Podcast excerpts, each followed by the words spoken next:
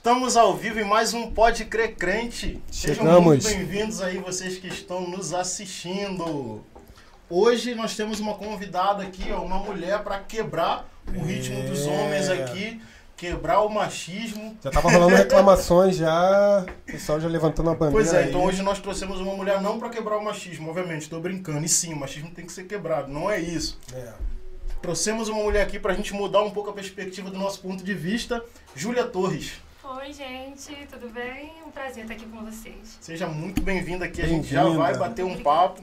Mas antes, né, como de costume, já chega dando like, já chega se inscrevendo no canal. Eu sempre vou repetir isso aqui porque é importante. Cada vez que você dá um like aqui, né, na, nas nossas transmissões, você faz com que o YouTube entenda que esse conteúdo é relevante, e ele de fato é relevante. Dessa forma, ele expande outras pessoas, além de você que está aí assistindo, assiste também, então faça isso. E se o botão do inscreva-se estiver escrito inscreva-se vermelho, é só você clicar lá, deixar ele cinza, e você vai passar a nos acompanhar aqui e Show. também nos dar uma força, né? Já aproveita aí e compartilha nos grupos da igreja, no grupo do Ministério de Louvor, da família. Falar, exato, a gente vai falar sobre música, hoje vamos falar sobre família, então compartilha com geral aí. E se você é uma pessoa que é evangelista, né, que gosta de pregar o evangelho para fora, não se limite aos grupos da igreja, né? Bota lá no grupo do trabalho, né? Com todos os grupos aí que você vai tá aqui. Bom. Aquele grupo lá que sempre tem aquele gadareno, né? Que manda sempre umas coisas um, que não é pra mandar. Aquelas figurinhas, aquelas figurinhas endemoniadas. Né? Exato. Manda lá naquele grupo também e vamos fazer com que o evangelho chegue até essas pessoas aí. Você já sabe que aqui o Pode Crer Crente não é um podcast religioso no sentido Isso. de ficar abrindo a Bíblia, falando, né? A gente vai bater um papo aqui, falar sobre a igreja, a sociedade. Isso. Mas a gente também prega aqui, não tem como fugir disso. Nós é. somos crentes. Isso aí. Muito prazer, eu sou o Léo Sobral. Rogério Santos. Aí na, na descrição aqui você vai estar tá vendo aí o ver mais, clica aí, você vai ver as nossas redes sociais, inclusive tá também o canal da Júlia já aí, para você ir lá ah, e se inscrever. O Instagram da Júlia também tá lá, então segue a Júlia lá porque ela tem novidades para contar, vai contar aqui também, e lá no Instagram você vai acompanhar um pouco mais de perto, né? No Instagram a gente é família, né? Se isso aproxima aí, assim tá e cria perto. uma relação ali nos stories, né? E se não tiver cuidado até exagera. Mas enfim, gente, nós temos os nossos patrocinadores, patrocinadores, né, que primeiro é o Pode Crer Crente, nós somos os nossos próprios patrocinadores, corremos Sim. atrás, fazemos acontecer, por isso nós estamos aqui é e vocês podem nos apoiar. Então vocês estão vendo aí na tela, ó, se você usa o PicPay, é só você abrir seu, a sua câmera aí ou o seu próprio PicPay e ele vai te jogar direto lá para a conta do Pode Crer e você vai nos ajudar com de um centavo até, no máximo, um milhão de reais. A conta não aguenta mais não, que isso, né? Não, mais do que isso, não suporta. Ainda mais se for duas, três pessoas mandando um milhão, né? Tá bom. Então você pode nos apoiar e a gente, dessa forma, vai conseguir melhorar aqui a nossa qualidade. É Todo aí. o dinheiro que chega pra gente aqui é investido aqui. Inclusive, nós temos uma segunda câmera agora. Essa segunda câmera já parte aí desse apoio que vocês estão nos dando. Então façam um Pix. E se não tem o PicPay, você está vendo aí embaixo, ó, na tarjinha laranja, tem um código aí, uma chave Pix. Você vai lá, faça lá a sua transferência, nos apoie, seja um patrocinador do nosso podcast. Outra forma também para você nos apoiar aqui é divulgando o seu produto, seu serviço, caso você queira fazer isso. Basta você ir aí no nosso, no nosso e-mail aí embaixo, pode crer crente arroba gmail ponto com, e a gente vai conversar e vamos fazer aqui a sua propaganda, a sua publicidade. Além disso, nós temos aqui, Júlia, para você, você pode pegar um presente aí para você. Ah, se você já nos acompanha, você deve saber do que se trata, certeza. né? Com certeza. Oficina Ai. da Ponto Branca. Ai, gente, olha que lindo. Uma artista plástica, amiga nossa, trabalha com alguns materiais, entre eles... Uma linha. Ah, balinha de lei. Não pode faltar, gente. Muito lindo. Muito obrigada, viu, pelo carinho. Vamos junto. E aí você segue lá a, a Júlia, mole. Segue a Júlia também. É. Mas segue lá a Oficina é. da Branca no Instagram. E aí você pode fazer lembranças para sua festa, como essa lembrança aqui, que é super legal. Que a gente, inclusive, tem uma ali no nosso cenário, né? É, o nosso aqui, ó. Que foi o nosso piloto. Temos também clique ponto fotografia, Rogério. Isso, clique ponto fotografia. Hoje esteve até trabalhando, fazendo filmagens lá no, no estúdio da Nova Jerusalém. Então, além de fotografias, também temos é, vídeos para você estar tá fazendo é, algum comercial do sua, dos seus produtos, também é, divulgação no Instagram, nas redes sociais. Então, clique ponto fotografia lá no Instagram, só seguir, fazer orçamento, enfim, vai ser bem atendido. Registre os melhores momentos da sua vida, que você não vai se arrepender. Quando tiver velho, como eu, não tenho foto de infância, não tenho nada. Tudo bem que naquela época era mais difícil, né? Mas hoje eu estou registrando tudo que eu posso para quando chegar mais na frente ter o que lembrar e chorar. Então faça isso. Corre também lá no canal Mana Rica no YouTube se isso. você está interessado no mundo dos investimentos, né? Interessado ou interessada.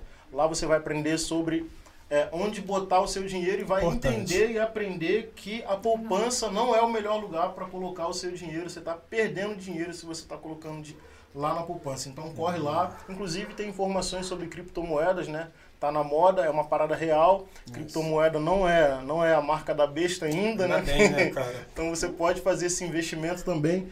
Corre lá e se inscreva no canal. Dito tudo isso, pronto. Júlia Torres. Olá. Enfim, chegamos, né? Chegou o grande dia, ela tá um pouco nervosa, que ela falou, né? Falei, eu, eu passei o dia inteiro pensando aqui no Pode Crer Crente, gente. Passei é... o dia inteiro me preparando para isso, assimilando que eu estaria aqui, para eu ficar menos nervosa. Não adiantou, continuei nervosa, mas estou bem. Estou pior, bem. Que, pior que acha que, que a gente não fica, né? Eu também fico, sempre. É normal, né, cara? Mas chega aqui, é um bate-papo, eu acho que você também já acompanha os outros que nós já Sim. fizemos, né? Então tá, tá em casa, já tá mais que...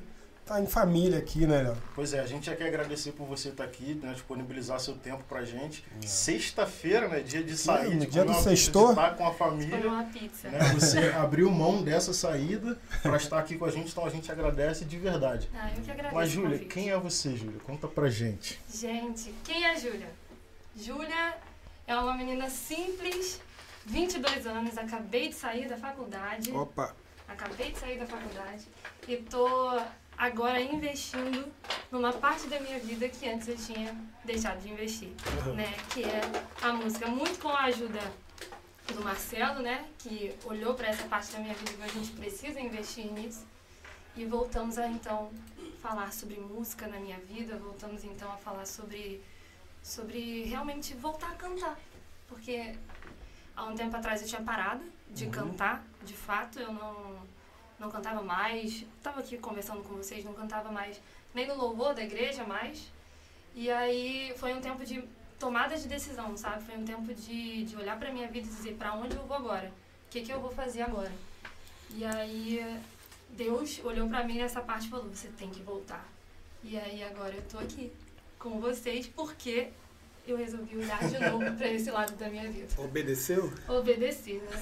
Você, você cresceu na igreja? Como é que foi, como é que, como é que você conheceu o Evangelho? Eu cresci na igreja, pela graça de Deus, assim, eu tive a oportunidade, né? De nascer num lar cristão, nascer num lar metade cristão. Minha mãe, ela sempre foi cristã, meu pai não. Meu pai chegou um tempo a frequentar a igreja, a estar conosco na, na igreja, mas ele não, não seguiu esse caminho. Mas pela graça de Deus, eu nasci na igreja, né? Encontrei Jesus depois. É. Mas nasci na igreja, ouvindo Estar sobre Jesus. Na igreja, né? É diferente de ser igreja, é né? Pois é. Então, eu nasci estando ali na igreja desde sempre, desde criança. E conheci Jesus depois. Pela graça de Deus, assim, através da vida da minha mãe, eu nasci num lar cristão. E como foi a sua conversão, então, de fato, no momento em que você conheceu Jesus, assim, e entendeu, né? Que uhum. você não estava ali por estar. Cara, eu era uma menina, uma men... ainda sou uma menina, ainda sou muito jovem, né? Eu era uma, mas eu era uma criança, de fato. Eu tava, eu lembro que eu ia pra igreja e eu já era maiorzinha, mas eu não queria ficar onde as crianças da minha idade ficavam. Eu queria estar com as crianças mais novas. Por quê? Porque a minha mãe dava aula pra essas crianças. Minha mãe dava aula no Ministério Infantil. E aí eu falei, ah, vou ficar como auxiliar, então, já que eu não posso ficar aqui como criança, eu fico como auxiliar da professora. Fiquei, sentei, chegou a hora da mensagem. E a minha mãe, ela tem um chamado com crianças, né? Ela desenvolve e desempenha muito bem esse chamado. E ela, ela começou a pregar em dezembro, dezembro de dois mil e sete. E era uma pregação sobre o Natal. O Natal e Jesus ter vindo ao mundo. E eu lembro que eu estava sentada no fundo da sala.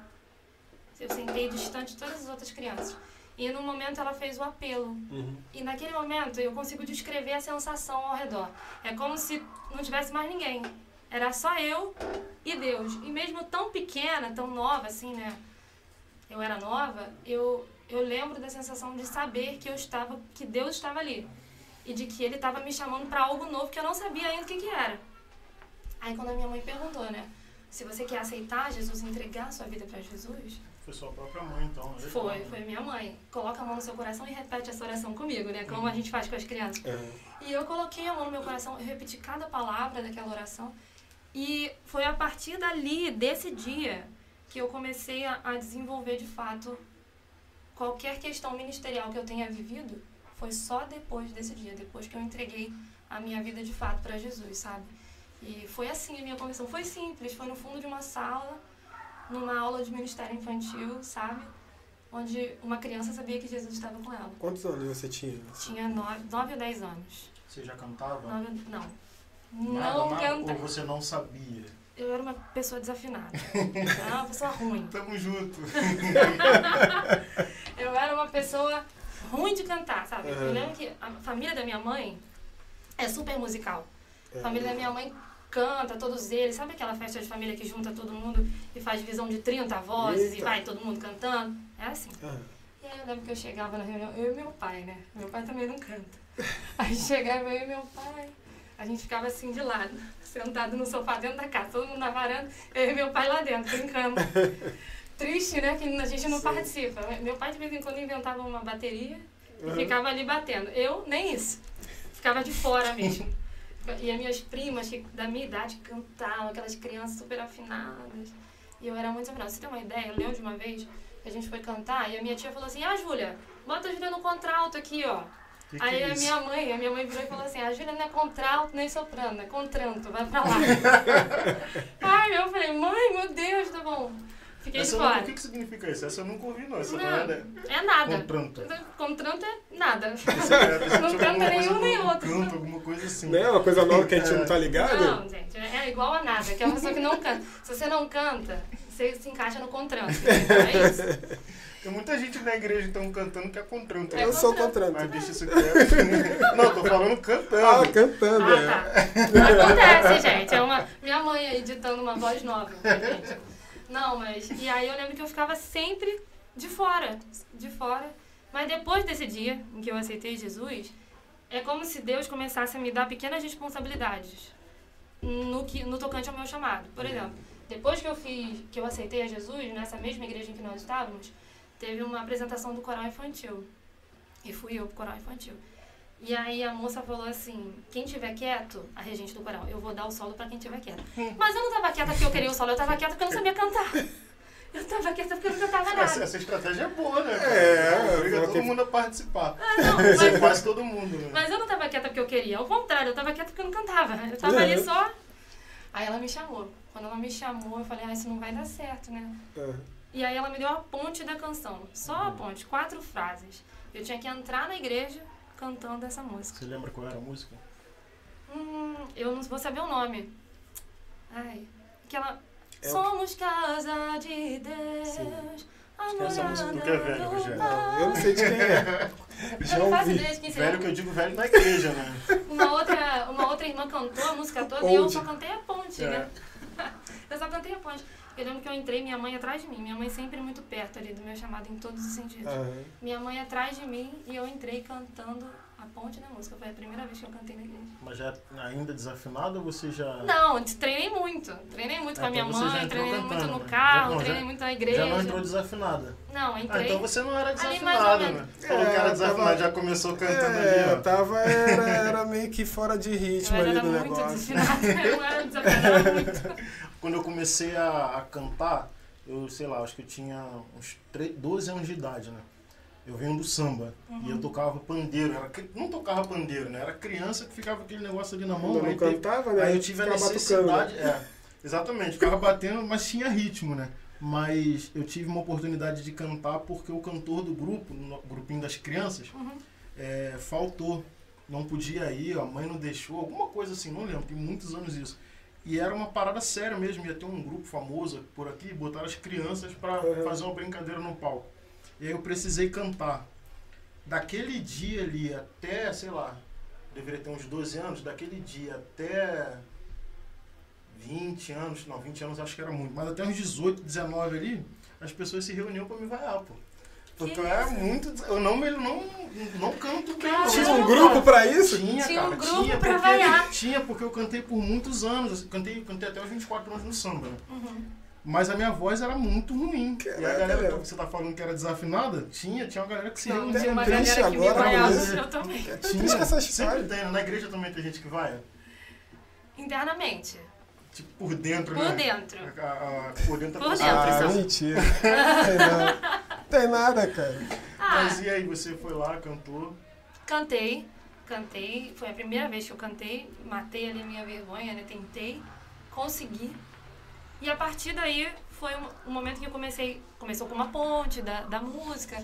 Depois eu solei uma música. Lembro que eu solei uma música de Dia das Mães. E eu cantei a música, graças a Deus que era de Dia das Mães, porque eu cantei a música inteira olhando pra cara da minha mãe fixamente. Não conseguia olhar pra mais ninguém na igreja, porque se eu olhasse eu errava tudo. Eu olhava pra minha mãe assim, com os olhos arregalados, e eu segurava o, o, o cabo do microfone uhum. e não soltava de jeito nenhum. Bom de cantar pra mãe é que todas as mães choram, né? Então não vai ah, se tá bom, se tá ruim. É, é. Essa referência aí não rola. A emoção fica muito é. boa. Né? Ela tá, não, mas a minha, mãe, a minha mãe é o tipo de pessoa que, que, que fala, fala, que fala a verdade. No final ela virou pra mim e falou assim, não conseguiu largar o cabo do microfone, por quê? Aí eu, ah, mãe, nem vi que eu tava segurando o cabo. Uma sabe? forma de se sentir seguro, né? É. Deixa eu falar aqui com o pessoal do chat claro. rapidinho, tem uma galera aqui já. Gente, sejam muito bem-vindos aí, vocês que estão assistindo a gente. É eu vou falar alguns nomes aqui, vocês deem um alô pra gente aí, ó. ó Dirce Trindade, Pedro Antônio Custódio, tá sempre ah, aí dando fiel. essa força pra gente. Daniel Costa. Aí, ó. Ah, Daniel. Júlia, minha cantora preferida. Daniel Baixista da, da, Daniel Baixista da, da é, Júlia. Baixista. Disse, falou, estou por aqui. É, o Pedro botou aqui, ó. Boa a todos. Acho que é boa noite, né? Paz, sempre. É uhum. isso aí. Cadê? Palavra, piano e voz. Vitor, João Vitor. João Vitor, João Vitor. Tecladista. Grande João Vitor, um abraço. Um abraço, irmão. Maria França. Hum, Maria. Mana Rica tá aí, ó. Vai lá Opa. no canal e se inscreve para saber tudo sobre finanças. Aí, tá aí, Mas não ó. precisa ir lá agora, não. Fica um pouquinho com a gente aí, depois vocês vão lá. Só clicar. Cadê Daniel Costa, né? Já falei. Isso. Marcelo Tavares tá lá e tá aqui. Ah, é, Marcelinho. é, Marcelinho tá aí, ó, ligado. Daqui a pouco a gente vai falar sobre ele, a importância na sua caminhada. Com certeza. É... Fabiane Oliva. Acho que é Oliva, né? Não sei. É Wesley da Silva. Wesley, eu acho que é o meu aluno. E Patrícia Elias. Minha tia. Botou aqui o Ru, minha oh. sobrinha. Ah. Irmã da minha mãe. Tá ligado ela aí. Ela te botou lá no fogo, lá pra cantar também? Ela que é o soprano, entendeu? Ah, ah. Ela que é o soprano. Eu ficava Como no time você? do contranto. O grupo da família, né? É. Eu ficava no time do contranto, ela é o soprano. Ô, Júlia, como é que é ser... Aqui, tá falando que você canta muito, a sua tia. Ah, tia não vale, né? Tia, tia vale? Tia, não sei, não sei. Eu acho que vale, mãe, mãe que não vale, mãe que é, mãe que é mais... Gente, a minha mãe, você não conhece minha mãe, gente. Minha mãe fala mesmo. Ô, Júlia, como é que é ser, você tem vinte e dois anos, né? Isso. Como é ser uma jovem é, na sociedade que a gente vive hoje, dentro da igreja, né? Porque a gente, você, você como eu, não pegou a, a juventude da igreja de uns anos atrás, que eu queria muito ter pego. Eu sempre falo aqui que eu queria ter vivido a parte da... A parte, aquela parte mais cruel da igreja, que tem a exposição dos pecados, aquela, não, não por fofoca, uhum. mas eu, eu queria estar ali dentro para tentar entender por que, que isso por acontecia, que isso acontecia. Né? Porque isso é meio viajado, é. né? Tantos tempos, né? Então eu queria ter vivido. Mas como é que é para você ser uma jovem hoje, na igreja, dentro do contexto, contexto social que a gente vive, onde o mundo está dizendo que pode tudo, né? E aí você está inserida aí nesse meio. Sim. Olha... Eu, eu penso muito sobre isso hoje, né? Porque, realmente, a gente ouve muito um evangelho que as pessoas têm pregado sobre o venha como você tá e fique aqui como você está. Então, na verdade, o evangelho de Jesus, ele é vinde a mim todos vós que estáis cansados e sobrecarregados, e eu vos darei alívio, né? Eu vos darei descanso. Então, o evangelho de Jesus é venha como você tá, mas não fique como você está, né? O evangelho... Um dos pilares do evangelho é a transformação. Se não houver transformação, tem alguma coisa muito errada aí. Então, o evangelho ele, que a gente prega e que a gente vive, ele precisa ser transformador. Né? E hoje eu estava lendo a Bíblia e lá em primeiro João diz, jovens, eu vos escolhi porque sois fortes e tendes vencido o maligno, porque a palavra de Deus está em vós. né? E Deus chamou os jovens para algo muito específico. Eu lembro que quando eu entrei para a faculdade, eu fiz faculdade na Unirio. É uma faculdade pública. Muita gente dizia assim para outros jovens: você não pode ir para a faculdade pública. Faculdade pública não é lugar de jovem cristão. Faculdade pública não é lugar onde os jovens cristãos devam estar. E eu, como uma jovem cristã, que graças a Deus tive as minhas raízes bem firmadas no Evangelho, fui para uma universidade pública. E eu vou falar para vocês, a universidade pública é um lugar muito difícil. É um lugar complicado, porque assim, são vãs filosofias, são pessoas que negam a todo momento a sua fé, aquilo que você crê, em todo tempo, várias aulas você vai encontrar isso. Mas não é impossível. Não é impossível passar pela universidade pública se mantendo um jovem cristão. Eu lembro que eu tive uma aula, olha só, meu professor, meu professor era judeu. Judeu mesmo, chefe de culto da, da sinagoga. Isso. E aí ele, gosto muito dele, Edgar, aprendi muito história com ele. Aprendi muito, uma aula de duas horas você aprende tudo. Sim. Esse tipo de aula que ele dá. E eu lembro que uma vez eu estava indo para uma prova, que ia começar às oito e meia. E eu peguei um trânsito que eu não esperava, cheguei atrasada. Cheguei atrasada para a prova, mas eu ia conseguir fazer a prova uhum. no tempo que eu ainda tinha, entendeu? Cheguei lá, falei pra, pra ele, vim fazer a prova. Ele, não, você não vai fazer a prova. Aí eu, por que eu não vou fazer a prova? Eu cheguei aqui, eu, eu consigo fazer no tempo. Ele, não. Eu, tá bom, então vou fazer a segunda chamada. Ele, não, você não vai fazer a segunda chamada. Você vai pra prova final. Aí eu, olha só, é meu direito fazer a segunda chamada. Eu bati no peito com toda a força. É meu direito fazer a segunda chamada. Depois a gente conversa, Júlia. Voltei para a prova final. Chateada. Mas o que, que ele fez? Na prova final ele colocou as três perguntas mais fáceis do mundo, escolhe uma e responde. E aí eu, caramba, reclamei tanto. Mas fiz. Chegou no final ele me chamou. Me chamou, aí ele falou assim, sabe por que, que você veio para a prova final? Porque eu queria falar uma coisa para você. Nós somos muito ensinados a reivindicar direitos, mas nunca reivindicamos responsabilidades. Era a sua responsabilidade chegar na hora. E, ele fa... e aí, a Júlia desmontou, né? A Júlia que bateu no peito para falar, era meu direito, foi a Júlia que não reivindicou a responsabilidade dela de ter chegado na hora. Mas também era a responsabilidade dele te dar a segunda chamada. Me dar a segunda chamada, mas escuta. Mas ele me ajudou, né? No final das contas. Não fui só eu que fiz a prova é. final, tiveram outros alunos. Mas ele me ajudou no final das contas. Tudo pra quê? Porque ele queria ter uma conversa comigo, sabe qual? Ele falou assim pra mim. Muitas vezes a universidade pública é um triturador de almas. Não deixe a sua alma ser triturada nesse lugar. Eu vi muitas alunas aqui que chegaram da Assembleia, falou da Assembleia de Deus, da Igreja Batista, e hoje são outras pessoas que negaram a sua fé e vivem outras coisas. Porque realmente, no meu primeiro dia de aula, primeiro dia de trote, vamos ali num lugar, foi a turma tudo.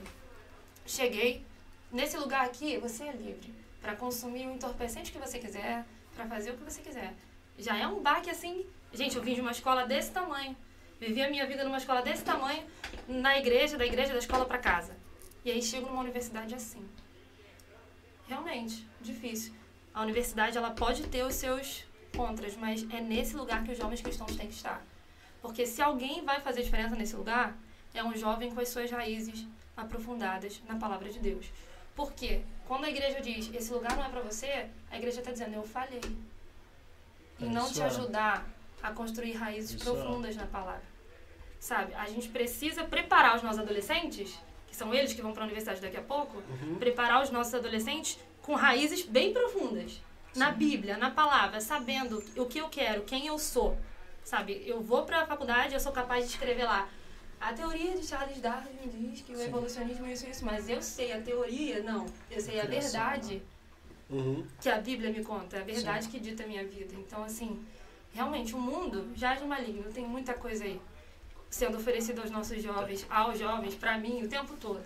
Mas Deus, mas a gente, a igreja, precisa ensinar os seus adolescentes, jovens, crianças, a construir raízes profundas na palavra. Porque aí vai vento, filosofia, teoria, tudo, e a gente não vai ser derrubado. Essa questão da responsabilidade que, você, que seu professor falou, né? Que a gente tem muito a coisa de reivindicar direitos, mas não, não pensar nas responsabilidades. É muito legal você falar essa questão da, da universidade pública, né? E o potencial que ela tem para desviar o jovem cristão, uhum. Porque ah, uma das coisas que a gente mais ouve na igreja, de fato, é ou, ou incentiva a não ir para a universidade pública, uhum. ou ela fala que se for, você pode até ir, mas vai se perder isso e aquilo, porque a gente tende a, a, a pensar que... Não, não, como, não como, por exemplo, tem, tem algumas religiões que elas incentivam a não ir para a universidade, seja pública ou privada, uhum. né, pelo risco, por um monte de motivos. Mas dentro da nossa fé no cristianismo, a gente às vezes limita a nossa ação como jovem, né, de pensar no trabalho, de pensar no crescimento profissional, por esse medo, né, de se perder. Sim. Eu, eu ainda estou matriculado no U F R J. Eu entrei lá em dois mil e quinze. Você estudou lá na... Lá na, na Praia Vermelha. Então, eu estudo, eu estudo lá também. Ah, legal. Estudo mais ou menos, né? Porque agora com, com, a, com a pandemia ah. quebrou tudo. Mas lá tem um grupo chamado Alfa e Ômega. Você conheceu o Alfa e Ômega? O Alfa e Ômega ia na Unirio também. Pois é. Mas, eles estão, acho que, em todas as universidades do é, Brasil. Isso. Não sei se todos, mas... Na maioria da, das universidades públicas do, daqui do Rio, eles estão. Do estado, Sim. né? Eles e estão. Aí eu tô falando deles porque se você é um jovem que está pretendendo entrar para a universidade pública...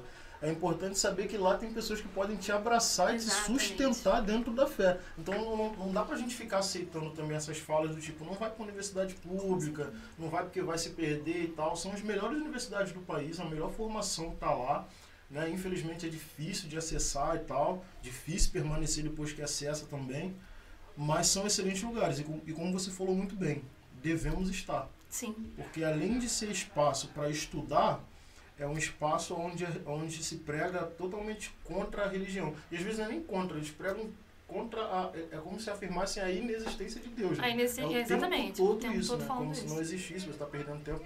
Então acho que a gente, como crente, como jovem cristão, a gente precisa estar nesses espaços, é. porque tem muito jovem perdido lá também. Exatamente. É, eu não sou a melhor pessoa para falar, porque eu entrei lá em dois mil e quinze, dois mil e dezesseis eu me desviei. Né? Fui... Eu não digo que foi por conta da, da, da universidade, mas eu digo que contribuiu também. Uhum. Né? Porque como eu estava me perdendo um pouco já antes, fora, lá eu chegava e encontrava esse ambiente propício uhum. para poder sustentar ali a minha vontade de desviar. Mas você se formou em quê? Como é que foi lá o seu período lá, lá dentro? Eu, me for... eu entrei em dois mil e dezesseis na, na Unirio e me formei em museologia. Museologia não tem a ver com música. Todo é. mundo me pergunta isso. Todo mundo vira pra mim, museu, o quê? Tem, você toca que instrumento pra fazer isso? Não, museologia tem a ver com museu. Uhum. Não é só isso, mas tem a ver com o museu, né? E qual é o trabalho do museólogo que fala? Museólogo, museólogo, isso. O trabalho do museólogo, ele envolve muita coisa. É porque, já, lembra daquela, daquela teoria lá do iceberg? Que a parte de cima Sim. é que você vê, mas Sim. tem uma parte enorme embaixo. O museu é a mesma coisa. A gente só vê aquela parte em cima das peças, o guia, uhum. aquela galera aí. Mas tem muita coisa acontecendo por trás, nos bastidores, muita pesquisa, comunicação. Agora mesmo eu estou desenvolvendo um trabalho para o M A C de Niterói, aquele que parece uma nave espacial. Uhum. Então, eu estou desenvolvendo um trabalho para eles que é um planejamento estratégico para cinco anos da instituição acontecer. Museólogos fazem esse trabalho, entendeu? Museólogos fazem pesquisa, comunicação, preservação. A gente estuda muito história da arte, que a maioria dos nossos museus ainda são sobre arte. Sobre história da arte. Então, o museólogo atua nessas frentes de memória, de, de...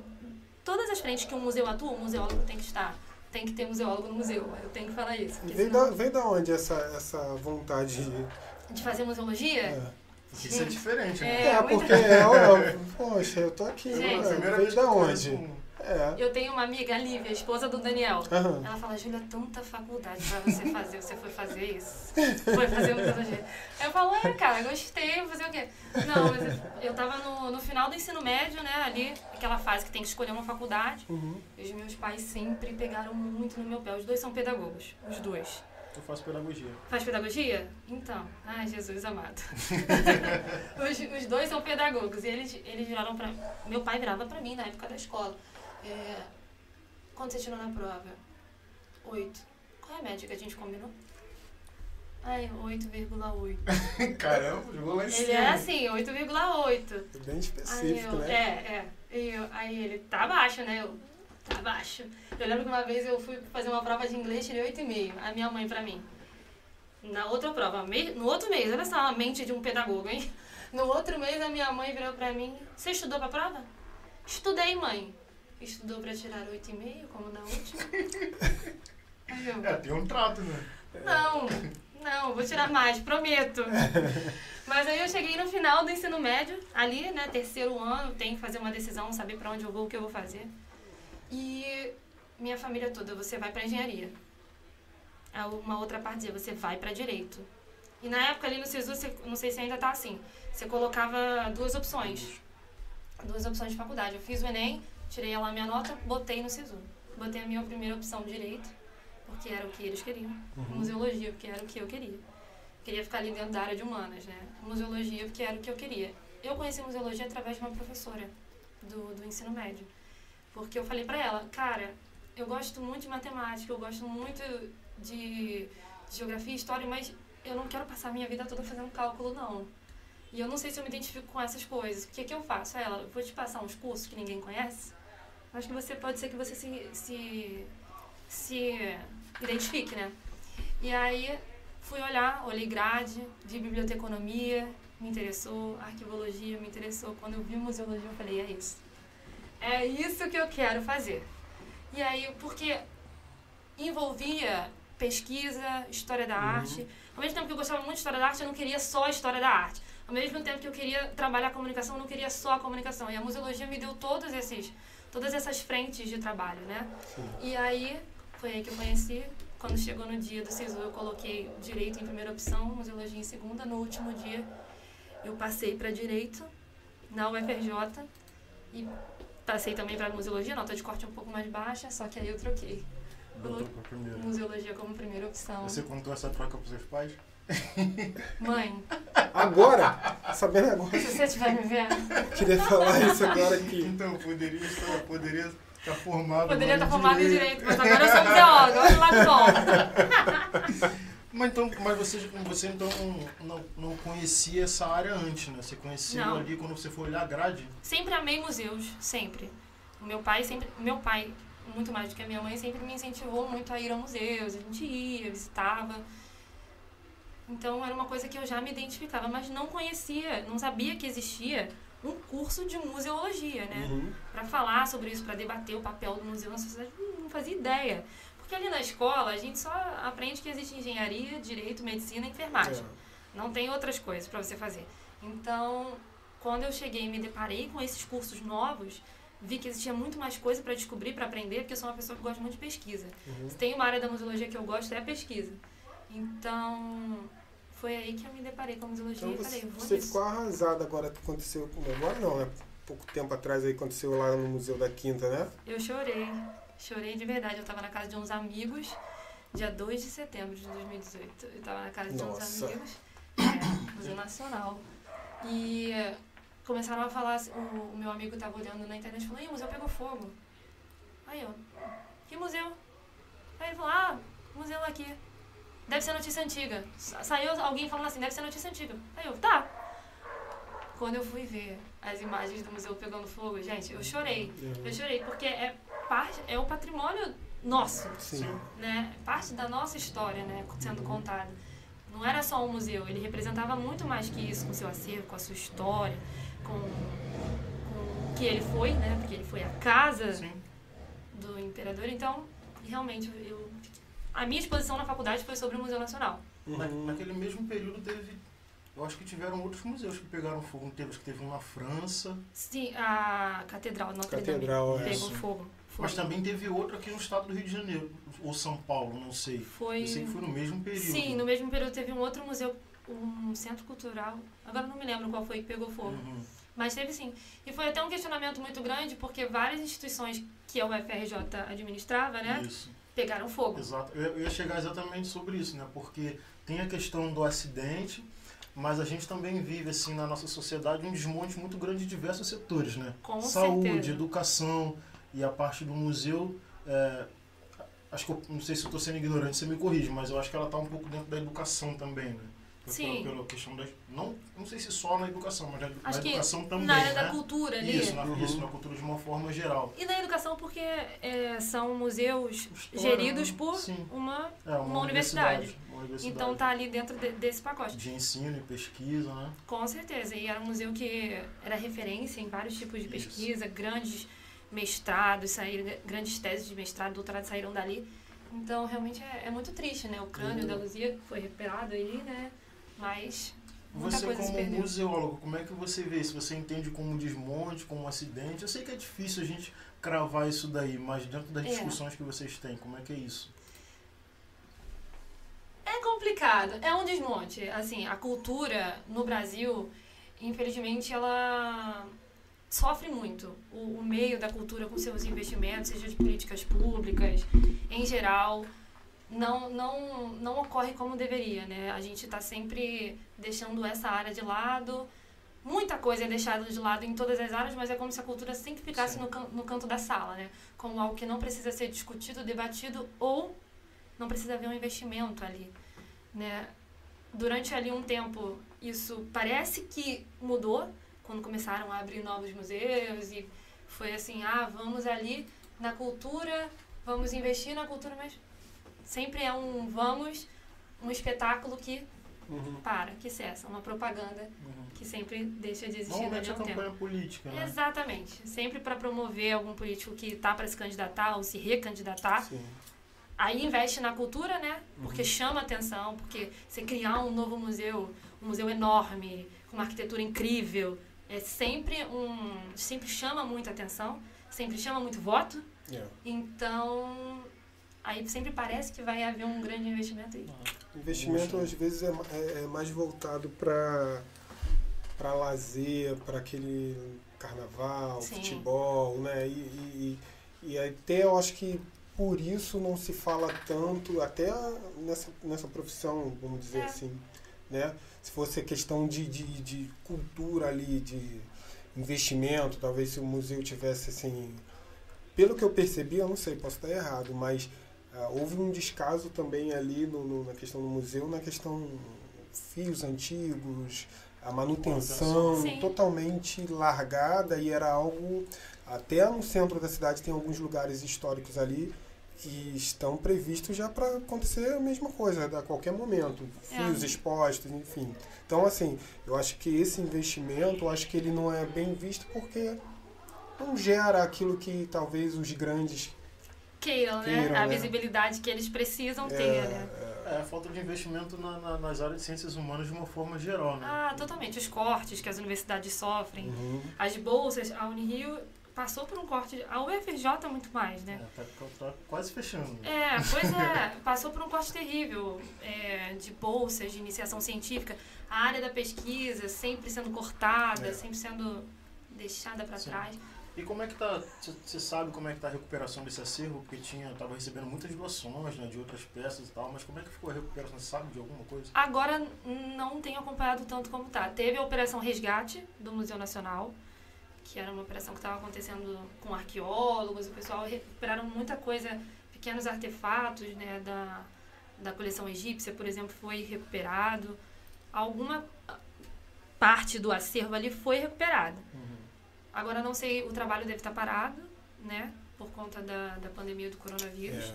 mas, mas vamos ver, acho que vai voltar o resgate dos arqueólogos.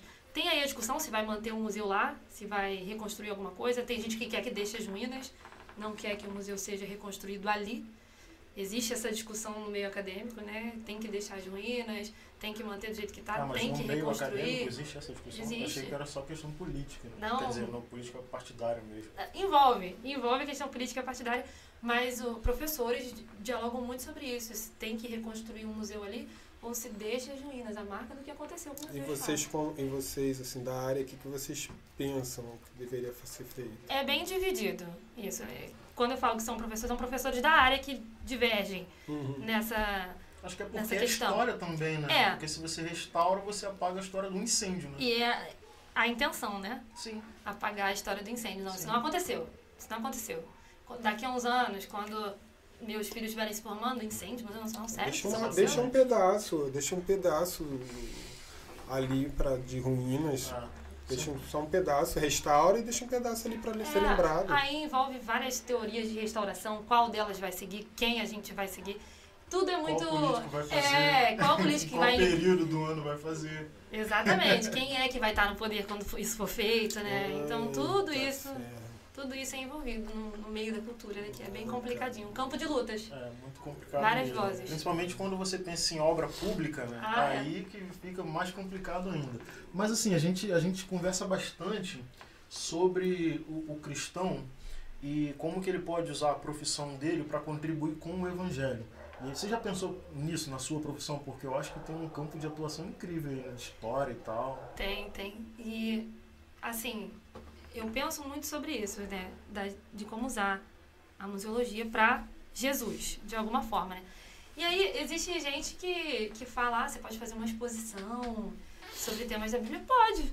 Posso fazer uma exposição é, no museu, criar. Mas, por exemplo, quando eu estava trabalhando, eu estava fazendo estágio no Museu Nacional de Belas Artes, né? E o estágio no museu, embora muita gente ache que vai ser eu lá com as obras, segurando elas, limpando, passando limpa, passando pincelzinho, aquele, é, passando pincelzinho. É. O estágio no museu é um escritório. Eu tô ali na frente do meu computador trabalhando, uhum. pesquisando, né? Então, o que impacta muito mais nesse setor é o seu testemunho. E é essa questão. O crente, aonde ele vai? Na sua profissão, tem que haver um bom testemunho. É isso que as pessoas veem, é isso que, as, que arrasta as pessoas para perguntar. Isso tudo aí está acontecendo porque você está assim, bem, feliz. Né? Agora, nesse trabalho que eu estou fazendo para o M A C, que eu contei para vocês, eu, eu tenho dois amigos trabalhando comigo, que são museólogos. Né? A equipe é muito grande, ela tem que ser multidisciplinar, então tem gente de outras áreas trabalhando com a gente. E eles dois são museólogos, a gente atua junto. Nisso que a gente está junto, os dois estão passando por problemas pessoais difíceis, complicados. Como eu posso fazer a diferença na vida deles? Sabe? Como eu posso ser luz na vida deles? Como eu posso ser luz do meu trabalho, no lugar onde eu atuo? Acho que, que é isso que a gente tem que pensar. Isso vale não só para museólogo, isso vale para todo mundo, Sim. né? Onde você trabalha, onde você está, você pode... Mas nada impede eu fazer uma, uma exposição sobre um tema bíblico. É, é, é, isso que você está falando é... Eu acho que é complicado porque você está é, falando com a, é, sobre a história, né, vamos colocar aqui, nacional, e aí é isso, aí a pessoa está ali, vocês estudam, vocês falam de várias coisas legais da história, certas coisas entram em conflito com a, com a sua fé, Sim. e aí... Quando você está ali fazendo prova, você coloca o que está sendo ensinado ali. Você não está, não, eu acho que não. Não é, tem essa. A minha opinião. Não, a minha opinião, porque a Bíblia diz... É, a Bíblia diz que... Ah, tá Bíblia diz. Aí quando bota lá a referência, Mateus, é, é. trezentos anos de Cristo. Imagina, o professor vai olhar assim... É, pode não usar é. o cara como referência, que a gente não sabe o sobrenome. É, é. nem sabe. Entendeu? Então, assim, acho que, acho que o, o que passa na mente do, do, dos companheiros de trabalho é isso. Poxa, a Júlia vem falar de Deus, vem falar de Bíblia, vem falar de, poxa, o que, que a, gente, a história está é, dizendo aqui? Isso. Não tem como. Hoje, hoje a T V, né, a política, enfim, as ideologias aí, elas pegam a história, né? Uhum. E aí elas colocam, eu lembro que, como a Júlia falou aqui, eu estudei em colégio católico, né?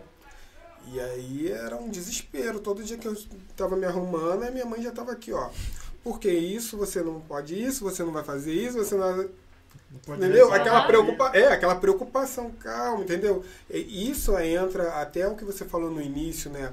A raiz, né? Uhum. A raiz, o quanto é importante, né? Então, assim, os pais, eles ficam é, preocupados. e, e, e Então, assim, se você tiver aquela raiz firme, né? Não importa, é, até para preparar, por isso que você falou, né, ó, tem que deixar ir para a faculdade sim, tem que deixar ir para o quartel, tem que deixar ir para a residência, na medicina ou na, na enfermagem, enfim. É, porque se você buscar, não filho, não vai para a faculdade, não sei, e depois quando tiver que viver a vida aí no mundão... Exatamente. Ele vai se deparar com tudo isso da mesma forma, né, ele vai se deparar com... com questões da mesma forma. A, a diferença mesmo da, da universidade, por isso que tanta gente prega contra, é que você vai sentar numa mesa, como se você não soubesse de nada, como se não tivesse nenhuma carga, né? Aluno, né? Não tem nada. E a pessoa vai estar ali, ó, martelando isso. Um monte de coisa na sua cabeça. E por isso talvez muita gente diga, não, eu me lembro de estar numa aula de história, e aí, nem sempre a gente é, a gente é um exemplo, né? Uhum. Aí, ó. Vou confessar aqui. Ah, pode vir, pode falar. Eu lembro que o professor, ele tava... Graças a Deus tinha mais um crente na sala desse dia. Ele tava falando que Deus não existe. E já cheguei mal na faculdade aquele dia, e ele falando que Deus não existe me deixou pior ainda. Mas eu ouvindo, ouvindo tudo que ele tava falando. E ele falando, ele falando, falando. Aí ele fez a pergunta que ele não deveria, pra pessoa que não tava bem. Justo eu. Tenho certeza que foi o Espírito Santo que fez ele fazer aquela pergunta pra mim, pra, pra trabalhar minha paciência. Mas eu não conseguia. Ele... Passou, não. Não, não passei na prova. Tive que fazer outra. Aí ele virou pra mim e falou assim... Deus não existe. Afinal, se Deus existe desde sempre, quem criou Deus? Você não concorda? Não. Concordo, não. Concordo em nada. Mas ele te conhecia, sabia que você era cristão, ou ele só virou e falou? Não sei. Acho que não. É, ele só foi... virou, não, é. só virou e falou. Não, não concordo. Por que que você não concorda? Porque eu acho que Deus não precisou ser criado. Não envolve uma questão de criação quando se fala de Deus. Aí ele... Por quê? Começou a... Bem professor, né? Aí lá dentro... E eu já tava como naquele dia? Aí eu não, não aguentava mais aqui, sabe? Já tava assim, ai meu Deus, não quero mais vir pra cá. E ele fazendo isso comigo, indo lá, por que você não concorda? Aí eu, aí eu vim com a minha explicação, né? De que a questão de ser criado, de nascer e morrer, tá limitada a uma questão de tempo. Eu vivo dentro desse tempo. Então aqui eu nasço, Deus não está limitado à questão do tempo. Então não existe nascer uhum. e morrer quando se fala de Deus. Uhum. Né? Ele é acima do tempo, que nos limita. Aí ele não gostou da minha resposta. Não gostou, porque eu acho que a aula dele se baseava nisso, né? Na negação da existência de Deus, para falar de, da existência dessas religiões. Ele não gostou da minha resposta, ele começou a, a discordar comigo e gerou uma pequena discussão. Aí uma outra menina virou, aqui é crente também, nem sei mais, nem lembro quem é mais. Ela virou para mim, pegou na minha mão assim, e falou assim, ele tá na carne. Você está no espírito. Tenha paciência com ele. Aí eu... Vou beber uma água. É, sem contar... Saí da sala, bebi uma água e fiquei lá bebendo minha água. Porque eu... Sa... Sabe por quê? Porque tem dias... Quem faz universidade sabe. Tem dias que você vai pra faculdade e você fala... Eu não aguento mais. A universidade... A gente tem essa fase. Todo dia. Todo dia. Na faculdade a gente tem essa fase do, dos altos e baixos, dizer hoje eu não tô aguentando mais, eu não quero mais. Essa é a frase do universitário. É, não é? A gente já, já anda com essa frase aqui. Então nesse dia eu tava assim, sabe? Não tava bem, tava querendo uhum. meio que desistir da faculdade. Sim. Graças a Deus não desisti não, é. Mas tava querendo desistir da faculdade e aí... Ele me encontrou nesse dia, justo nesse é. dia ele me encontrou. Mas eu acho que independente da resposta que você desse pra ele... Ah, é. Né, convincente ou não, ele não, não não aceitaria por diversos motivos, né? Primeiro que provavelmente ele era ateu. Era. Então, ateu. Segundo que é, é um professor, diante de uma turma, é, não vai dar o um braço a claro torcer. Não. Não, tu vai acabar com a aula dele, a única aula dele. É. Poxa, tu tá querendo tirar a aula dele. Todos os anos ele, ele é. tem que falar isso e você simplesmente é. acaba com a, com a aula dele. Não, e... Gente, foi um dia, foi um dia complicado, assim. Nem, nem sempre a gente... A gente consegue, né? Tipo, eu podia muito bem ter encerrado. É um não, não concordo, mas pode continuar, né? mas, mas eu podia ter... É, ali, né? É um exercício. A paciência com, com Deus, ela é um, um exercício. E Deus vai colocando a gente em situações como essa. Sim. Eu falo, eu falo de vez em quando isso pro meu irmão, sabe? Eu tenho um irmão mais novo. O Rogério conhece ele. Tu também deve conhecer o, o Lucas, não o sei. O Lucas ficava ali no sol, com, com os meninos, com o Marcelo. É. De vista você conhece. É. E aí, eu, de vez em quando eu falo pro Lucas assim, Deus tá trabalhando minha paciência, colocando você aqui hoje. A vida, né? Tá ali pra certeza, isso, né? né? Pra trabalhar minha paciência, tenho certeza absoluta. Eu, eu perguntei pra você essa questão de, de se você já pensou em usar a tua formação, a sua profissão pra, pra igreja, porque eu particularmente acho que a gente como igreja, a gente, né, é óbvio, a gente tem que estar tá focado no, na pregação do evangelho e tal, né? Afinal de contas, estamos aqui para isso, né? A gente uhum.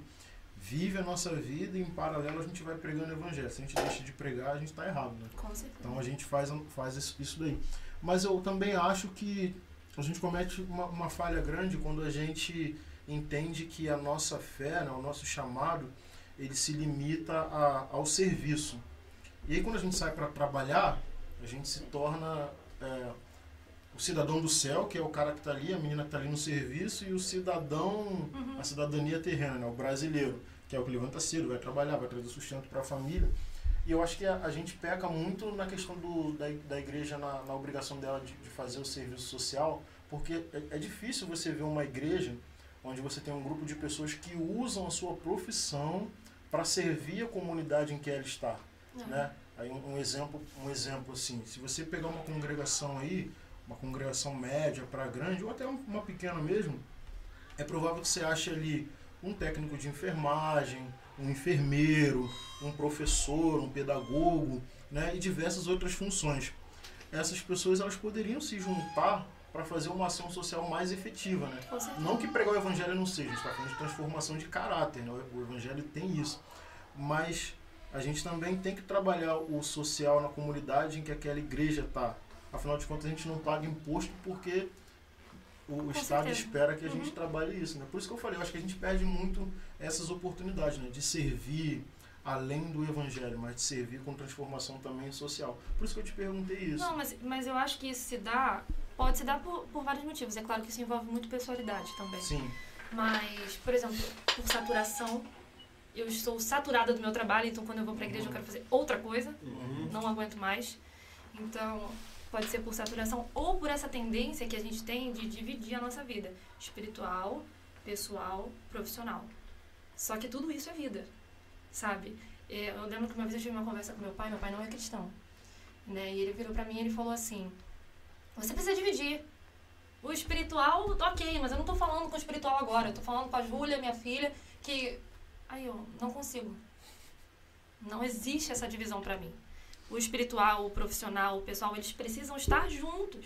Eu preciso servir na igreja com aquilo que eu aprendi a fazer, com o meu conhecimento.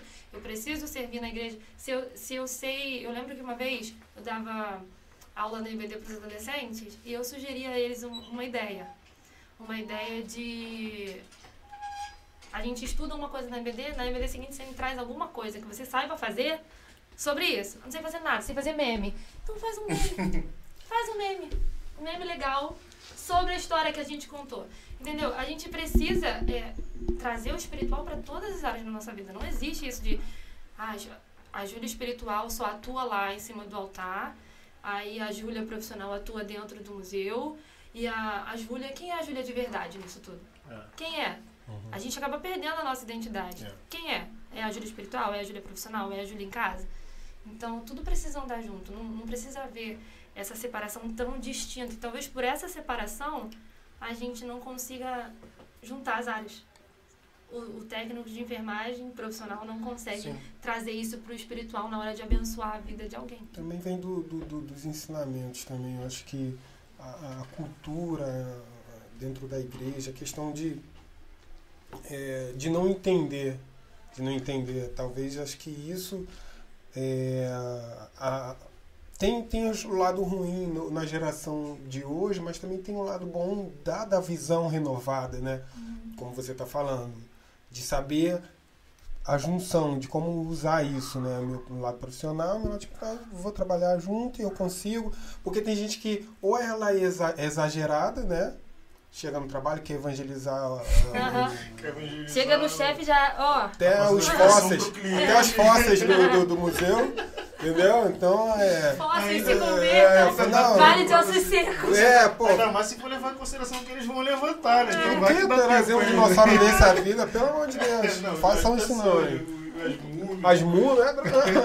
Olha o problema. Então, assim, eu acho que. Ou é exagerado para o lado espiritual ou é exagerado para o lado profissional, né? Isso eu já vi muito. É, ah, mas eu preciso... Não, eu sou cristão, mas eu preciso dar mais foco para o meu trabalho. Ou dar mais foco para o lado espiritual. Acho que, o, a, a, faltando no nosso meio, me incluo, nós estamos incluídos nisso, é saber lidar com isso. Uhum. Eu acho que dentro do evangelho, não sei se você... pensa assim, tem muito disso, muitas pessoas se perdem, é, se afastam da fé, às vezes, aí coloca problemas em várias coisas, mas não entende que o problema é que ela não conseguiu, uhum. né, o exemplo do que o Léo falou, poxa, a faculdade contribuiu, mas não sei o que, mas não sei o que, Mas é você que tem que saber chegar e colocar ali, ó. Colocar as coisas no seu lugar, exatamente. A gente precisa é. saber administrar a nossa vida. Sim. Né? A gente precisa saber a hora de falar, a hora de, de, de atuar da maneira certa. Eu, eu penso muito sobre isso quando, quando a sua profissão e o seu, o seu trabalho na igreja são o mesmo. Uhum. Marcelo faz isso, ele faz som profissionalmente isso. e na igreja atua no som. E ele precisa saber, entender, eu estou na igreja, eu não estou na minha profissão. O trato com as pessoas aqui não pode ser o trato de, oi, marquei com você tal hora, vamos passar o som desse jeito. Por mais que a gente, às vezes, queira dar uma pegada mais profissional para a coisa, a gente tem que entender que as pessoas que estão ali não necessariamente são profissionais também. E a gente precisa saber dosar ali. Eu, eu não trabalho com a mesma coisa que faço na igreja, né? Então, eu não, não passo por isso. Uhum. Mas... como é, né, esse, essa divisão? Que você faz na igreja é a mesma coisa que você trabalha, e aí você traz trabalho para dentro da igreja, e lá no trabalho você faz o que você vai fazer na igreja. É, confunde, chega uma hora que confunde. É, chega uma hora que o Tico até... não sabe onde ele tá. Pois é. Ó, você que tá assistindo a gente aí, ó, se ainda não se inscreveu aqui no canal, se inscreve, faça isso, não perca essa oportunidade. Todo esse botãozinho aí, ó, vermelhinho aí, gente, pode apertar, que é de graça, então se inscreve aqui no canal. Ô, Júlia, você falou que você falou aqui no começo do nosso bate-papo que você está retornando para a música. Não sei há quanto tempo você retornou, mas você está retornando tem pouco tempo. Isso. O que, que aconteceu para você parar? Ui. Que desânimo foi Ó, esse? Decepção foi essa? Foi, foi, foi um tempo ali difícil para mim, porque eu fazia parte do, do Ministério de Louvor da igreja. Eu já tive uma banda, então assim, sempre muito ligada à música, sempre cantando, cantava fora, cantava na igreja. Teve um tempo que eu cantei fora, o Daniel, ele, ele fazia parte dessa banda, né? O Daniel comentou aqui, ele fazia parte dessa banda. Depois eu fiquei só na minha igreja, e aí eu passei por um tempo de mudança de igreja. Mudei de congregação, né? Nisso que eu mudei de congregação, rolou aquela, aquele probleminha de adaptação. Porque eu saí de um ministério que investia muito na música, que investia muito nessa área, para um ministério que também, não, não era falta de investimento não, que também investia nessa área, mas que tinha uma outra visão e uma outra forma de direcionar o Ministério de Louvor. E quando eu me deparei com, com esse tipo de, de diferença, eu fiquei muito assustada. Muito assustada. E aí, mas eram diferenças do tipo, quero... cantar essa música em mim. Não, não pode. Por que não pode? Por que não? É uma boa resposta. É, é uma boa resposta. É uma boa resposta. Eu tinha que permanecer naquele não. tom. Tudo bem, continuei cantando. Só que aos poucos, é, que essas questões que eu posso chamar de burocráticas, né, essas burocracias que se colocavam o tempo todo para poder cantar, para poder estar numa escala, para poder ministrar o louvor. Sim, mas eu não podia ministrar o louvor. Para poder ministrar o louvor, é que eu, aos poucos foram... Não, não, eu não, não, não consigo cantar com tudo isso acontecendo ao meu redor.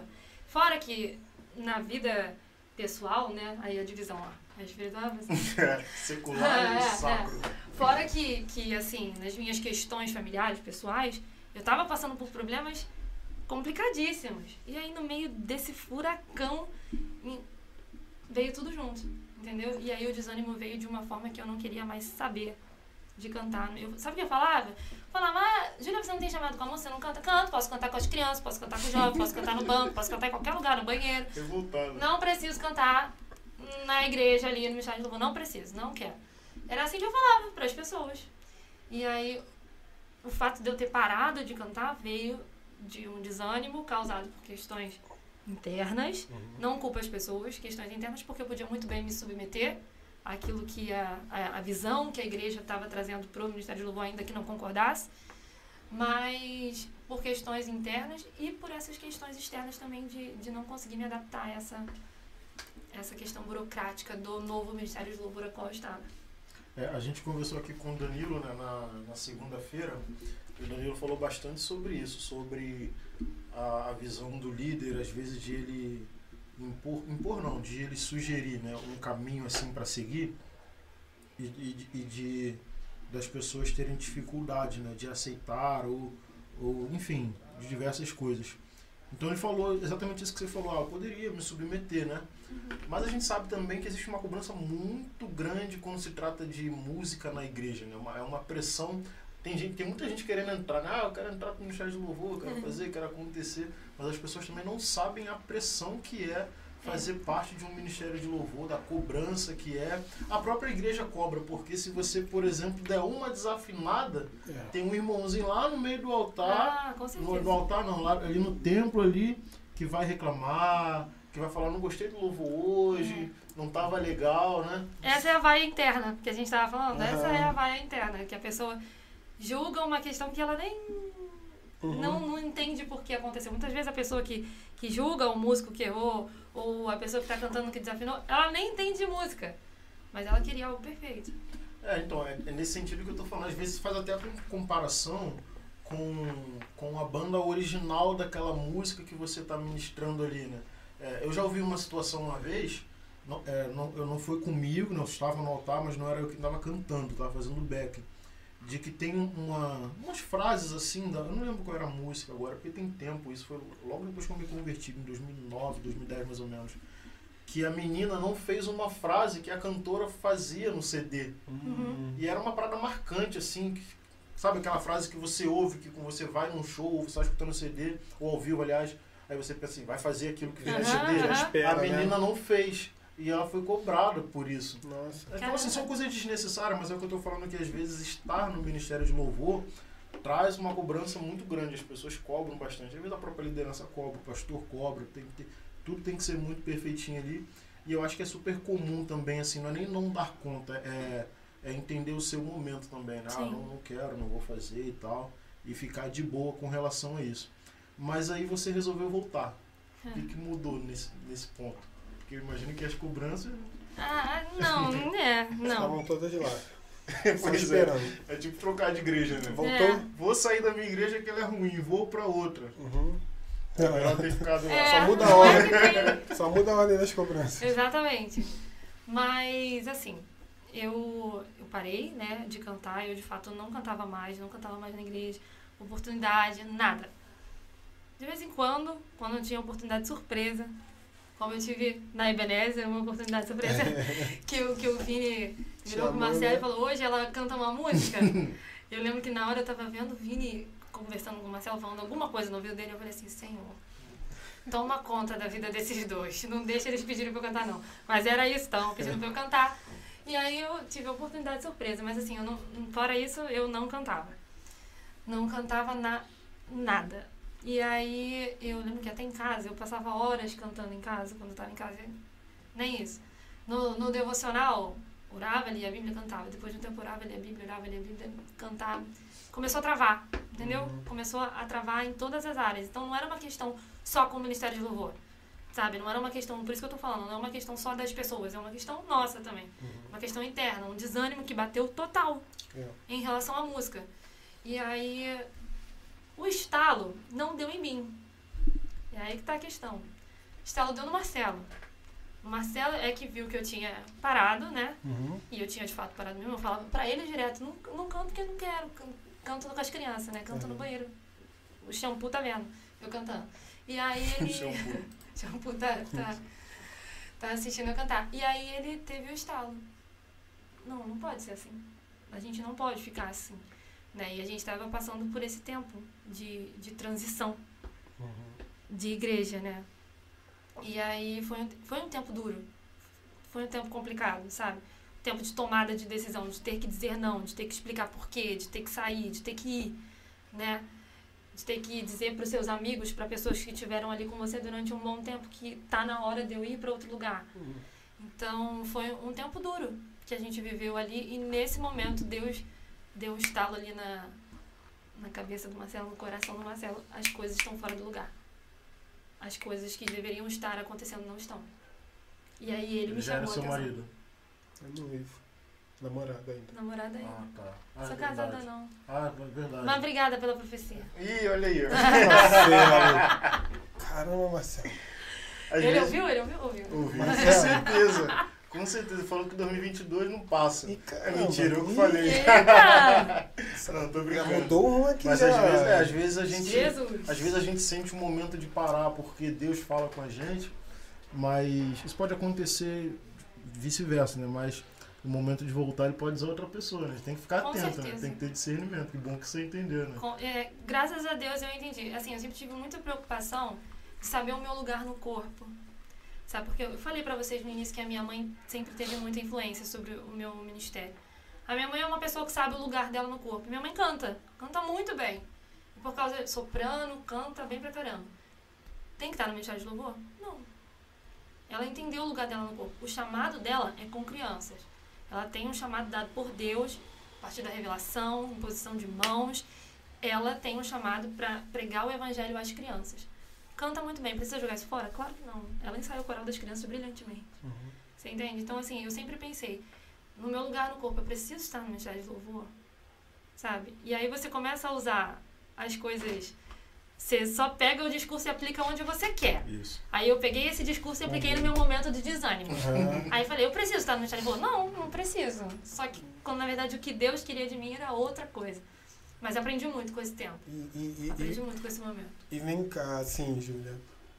É, você acha o quê? Rolou um amadurecimento nesse tempo? Porque eu acho que todo, todo músico, cantor, né, no geral, dentro da igreja, passa por, essa, por esse momento de desgaste, enfim, de mudanças, ou seja, por mudança de igreja... ou por, por uma discordância com o líder, né? Eu acho que é, é, o, o importante nisso, né, é até bom a gente estar falando, é quando há um, um amadurecimento, quando você olha até o, até o próprio Danilo, que é líder de, de louvor da igreja dele, esteve aqui e falou, né? Porque nem sempre vai estar em concordância com a liderança, nem sempre vai estar em concordância com a igreja. Isso. Mas se você está naquele lugar, né, a gente tem que entender que... Com certeza, já embaixo de uma visão. Né, eu, eu não sou, como o Léo falou aqui da, da questão da menina que não fez a frase, eu não sou a favor de fazer o que o C D... Copia e cola. Né? É, eu, eu não, não. Eu, pra mim, assim, não tem graça nenhuma. Seria mais... Ouve o C D, aí vai põe ficar um playback, põe um playback, é. põe um playback. Eu acho, eu acho que você desenvolve mais como músico, como cantor... É, chegando, dando uma interpretação da igreja. Você dá uma cara da igreja para aquela música e todos os demais ministros vão ali naquela. Também, né? E a sua cara também. E cada ministro, dentro do dia da, da sua ministração, ele vai trazer ali a sua interpretação. Enfim, os músicos, enfim. Mas se eu estiver num lugar que, ó, não, tem que fazer igual. Eu vou fazer igual. Eu vou fazer igual. Aí, o dia que eu falo assim, não, pra mim não tá rolando mais. Entendeu? Hoje, hoje eu penso assim, antes eu... É. É. Já vinha logo, chocava, falava, entendeu? Entendeu? Então acho que assim, isso traz um amadurecimento, né, esse tempo, né? O tempo que, que eu fiquei sem cantar me, me trouxe um amadurecimento muito grande. Justamente por ter uma nova visão. Eu não tava mais dentro daqueles embates. Gente, eu era uma pessoa... Sabe aquela pessoa que se você bate, você leva de volta? Eu era assim, de vez em quando. Né? A pessoa vinha, nah, você tá fazendo errado, você tá fazendo isso. E aí eu rebatia logo. Uhum. Vocês terem, vocês terem uma ideia, eu conheci o Marcelo brigando por causa do som. Show, na igreja. É. Olha só, quer uma história melhor que essa? Você tava brigando por causa do som? Brigou com ele, com o Marcelo. Eu briguei, ah, tá, eu briguei com ele porque, na verdade, ele veio me chamar a atenção. E aí eu não gostei. É, ele faz isso, ele faz isso. É. Rebati. Ele faz essas coisas aí. E estamos aí. Olha só que legal. Esse, esse é o trabalho do cara ah. do som, né? Ele tá aí. Se, se todo cara do som, né? Cara é feio, né? Falar, cara. Se toda o, o, a pessoa que tá ali no som, profissional que tá ali no som, ali. falasse mais verdades...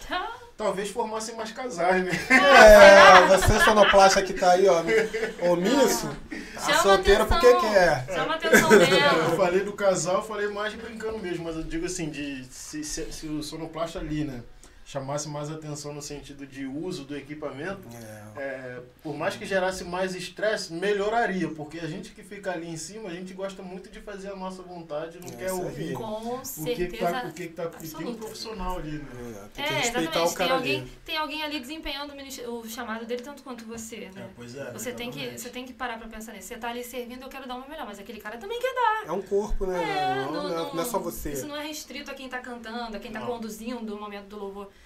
Sabe? E nesse tempo eu amadureci muito, porque eu aprendi, por exemplo, a estar debaixo de uma visão. Hoje, quando eu paro para pensar sobre esse, esse outro ministério, né, em que tinha essas questões mais burocráticas, eu não estou aqui para dizer se isso está certo ou errado. Se dentro da realidade deles isso tem dado certo, amém, que, que, que eles prossigam debaixo dessa visão. No momento em que eles entenderem que eles podem, por exemplo, confiar nos músicos para fazer uma transposição, isso. que eles podem, sabe, confiar na galera para fazer uma, um novo tipo de dimensão de voz, chamar os ministros, eles vão fazer isso debaixo do direcionamento de Deus. Assim, eu não estou dizendo que a gente não pode discordar. A discordância ela é saudável, claro. dentro dos seus limites, né, em que dentro dos seus limites saudáveis, né, quando a gente discorda, mas entende que existe Sim. alguém que está é. naquela liderança, é. né, a gente precisa. Eu aprendi nesse tempo a a aceitar aquilo que eu não posso mudar uhum. e a entender que Deus tem os seus propósitos nessas coisas também. Isso aí. E que Deus usa essas lideranças também. E que essas pessoas, elas estão crescendo tanto quanto eu. Sim. Então Sim. eu não posso julgar o crescimento do outro uhum. porque eu acho que sei mais do que o outro. Né? É, realmente, discordar faz parte. É, eu acho que, como você falou, não tem nada de errado em você discordar do seu líder. Mas se você está vendo que é uma discordância só de ponto de vista e de, de que a visão dele não é errada e que o caminho também dá certo, aí entra a questão da obediência que o Danilo falou aqui. O Danilo falou que obedecer por obedecer é, é diferente de você obedecer quando não é o seu ponto de vista que está que tá sendo colocado em prática. Né? Ele falou isso aqui, eu achei isso bem legal. Né? Eu acho que essa, essa é a nossa missão. Estamos todos debaixo da mesma visão. Isso. Se aquela visão está correta, agora, se está errado, aí você pede discernimento a Deus. Com né? certeza. Se está ferindo princípios nesse... bíblicos, Exatamente. eu acho que você. Aí Exatamente. sim, você tem que pedir um direcionamento de Deus do que você deve fazer. Conversa com a sua liderança. Uhum. E se ela não aceitar, leva isso Exatamente. ao seu pastor. É. Se, aí, se não resolver, você continua pedindo um direcionamento é de Deus. Isso aí. Agora, se não está ferindo a, a, a palavra, se não está deturpando nada. Fica de birra, não. É. Vai lá e vai, não custa nada. Faz, faz a sua parte. É isso aí. Eu lembro que eu tive muita resistência, por exemplo, com, com usos e costumes, saia. Uhum. Ter que usar saia pra cantar, gente. Eu sou uma pessoa que até gosto de saia, mas por causa da obrigatoriedade, aquilo me incomodava de um jeito. Aí vem o amadurecimento que, que o Rogério falou, entendeu? De você olhar pra isso e entender. É a visão que a igreja tem. É o momento que a igreja está vivendo. Pode ser que daqui a um tempo eles entendam que isso não é mais necessário. Mas ainda não. E é o tempo que a igreja está vivendo. É essa a proposta que a igreja tem. Se eu estou fazendo parte do corpo de Cristo ali, eu tenho que me submeter à visão da igreja. Tenho que me submeter à visão do meu pastor, à visão do meu líder.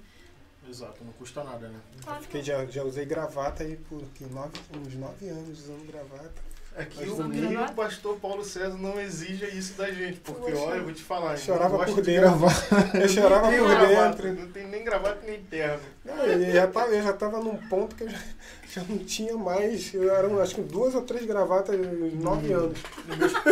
Cada domingo gravou. No mês passado eu falei assim com a Tainá, mês passado mesmo, acho que começo de maio ali, eu falei assim com ela, pô filho, eu acho que eu vou, vou no shopping, era um domingo, né? Eu acho que eu vou no shopping porque eu preciso de, de uma roupa social, porque não, não dá não. Às vezes eu chego lá na igreja, dia de ser, né? O pessoal é. vai... Aí eu boto ali a minha, minha calça jeans. Aí fui correndo lá no shopping, comprei lá uma roupa social pra dar uma mudada. Mas assim, é chato, né? Mas enfim, a gente é. tem uma novidade hoje aí, né? Tá querendo Eita, falar aí do lado aí. Eita! É, aqui um, hoje vai começar um, um novo formato, né? Olha aí, ó. Você que gosta de música ao vivo, chegou a hora. E, cara, vamos lá? Vamos. vamos fazer um som? Gente, vocês que estão aqui no chat, ó, vocês podem mandar suas perguntas. A gente vai ler aqui. A Júlia falou que fala sobre tudo, então você pode ficar à vontade aí, mas por favor, né, vamos lembrar aí que nós estamos no, entre cristãos, né, então assim, Amém. temos um filtro, né, porque tem gente que é sem noção, né. É, eu sei. Então mande suas perguntas aqui pra gente, fica à vontade. E esse é o Pode Crer. Certifica aí se você se inscreveu, se não, faça isso. Vamos lá? Vamos lá. Em espírito, em verdade, te adoramos, te adoramos,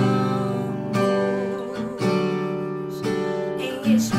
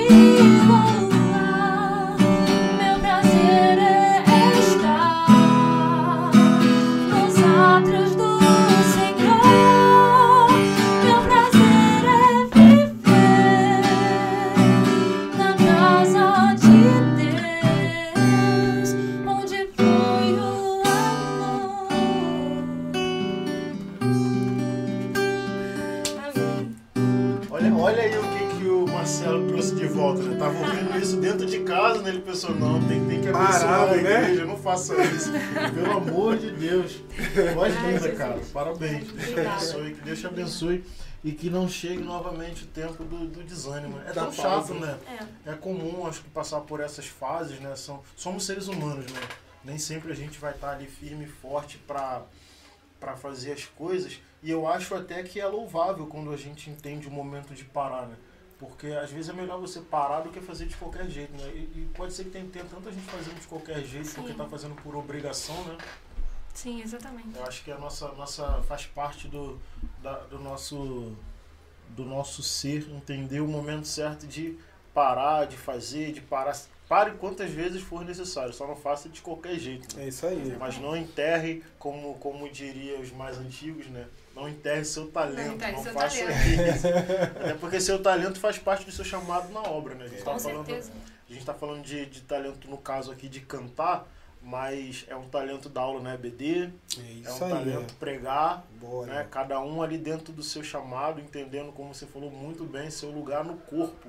Então, se aquilo que você faz, você faz bem, faça. Por favor. E aí você é cantora, deu uma canja aqui pra gente e tem um evento aí marcado. Tem, gente. Tem um evento marcado, tá chegando. Conforme vai se aproximando, eu fico nervosa, né? Eu fico mais nervosa.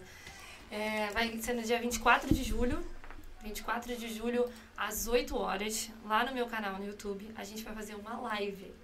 E eu sempre falo que a gente tem chamado carinhosamente a live de Alvivão da Ju. Pegou esse apelido. Eu Sim. não sei, não sei se fui eu que inventei, se foi o Marcelo que inventou. A gente começou carinhosamente a chamar lá de Alvivão da Ju e pegou. As pessoas é. gostaram e tem chamado assim, né?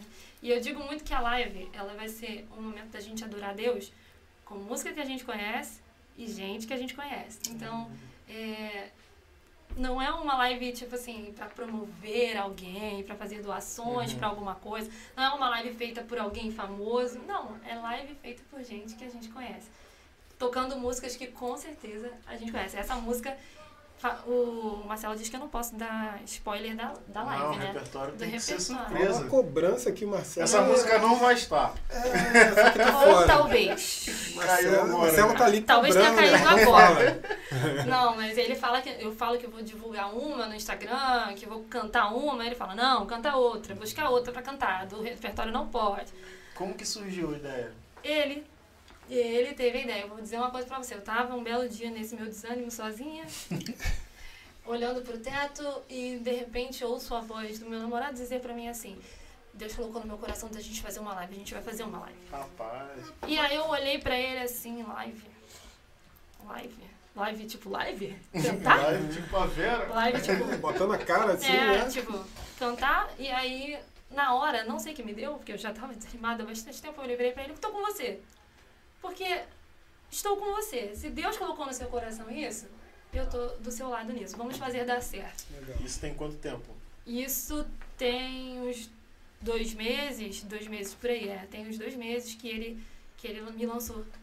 Deus lançou pra ele e ele lançou pra mim, entendeu? Foi isso. Tá fazendo a produção pesada aí, Marcelinho. Tá, né, né gente? E conforme... Eu vou falar uma coisa pra vocês. Conforme as, o tempo vai passando e eu vejo as coisas dando certo, eu falo, Deus... Muito obrigado, porque o Senhor tá nisso, sabe? Uhum. Porque ele falou, deixou claro pra mim, Deus falou comigo, né? E eu entendi, Deus falou com ele, então eu tô com ele nessa. E, mas é tão lindo quando no caminho a gente vê Deus tirando tudo da frente, Sim. sabe? Sabe quando tá dando, Rogério, tudo dando certo, uhum. sabe? Tudo dando certo. É, cê, ele falou que ele queria uma mesa tal, uma pessoa virar, eu te empresto a minha mesa, eu é. deixo na sua responsabilidade. Legal. Ah, temos que ter um local pra fazer. Alô, Pastor Paulo, a gente pode fazer? Pode, tá mais do que liberado, não teve nenhum. Pô, cara, eu vou pensar, eu pensar, vou ver. É. Não, pode, tá mais do que liberado. Rogério, vamos tocar, vamos. Daniel, vamos tocar, vamos. Foi tudo muito, uhum. sabe? E a Júlia ainda tava meio suspensa nisso. Eu tava olhando as coisas dando certo e tava assim. Cara, como assim? O que que tá acontecendo? E ele, a mil, né? Pilhado, vendo tudo. Precisamos de um lugar pra ensaiar. Um amigo dele vem ensaiar aqui na minha igreja, olha só. Sabe, a igreja abriu as portas pra gente poder ensaiar uhum. lá. E aí, lanche no ensaio, até isso, sabe? Eu vejo o cuidado de Deus nas pequenas coisas.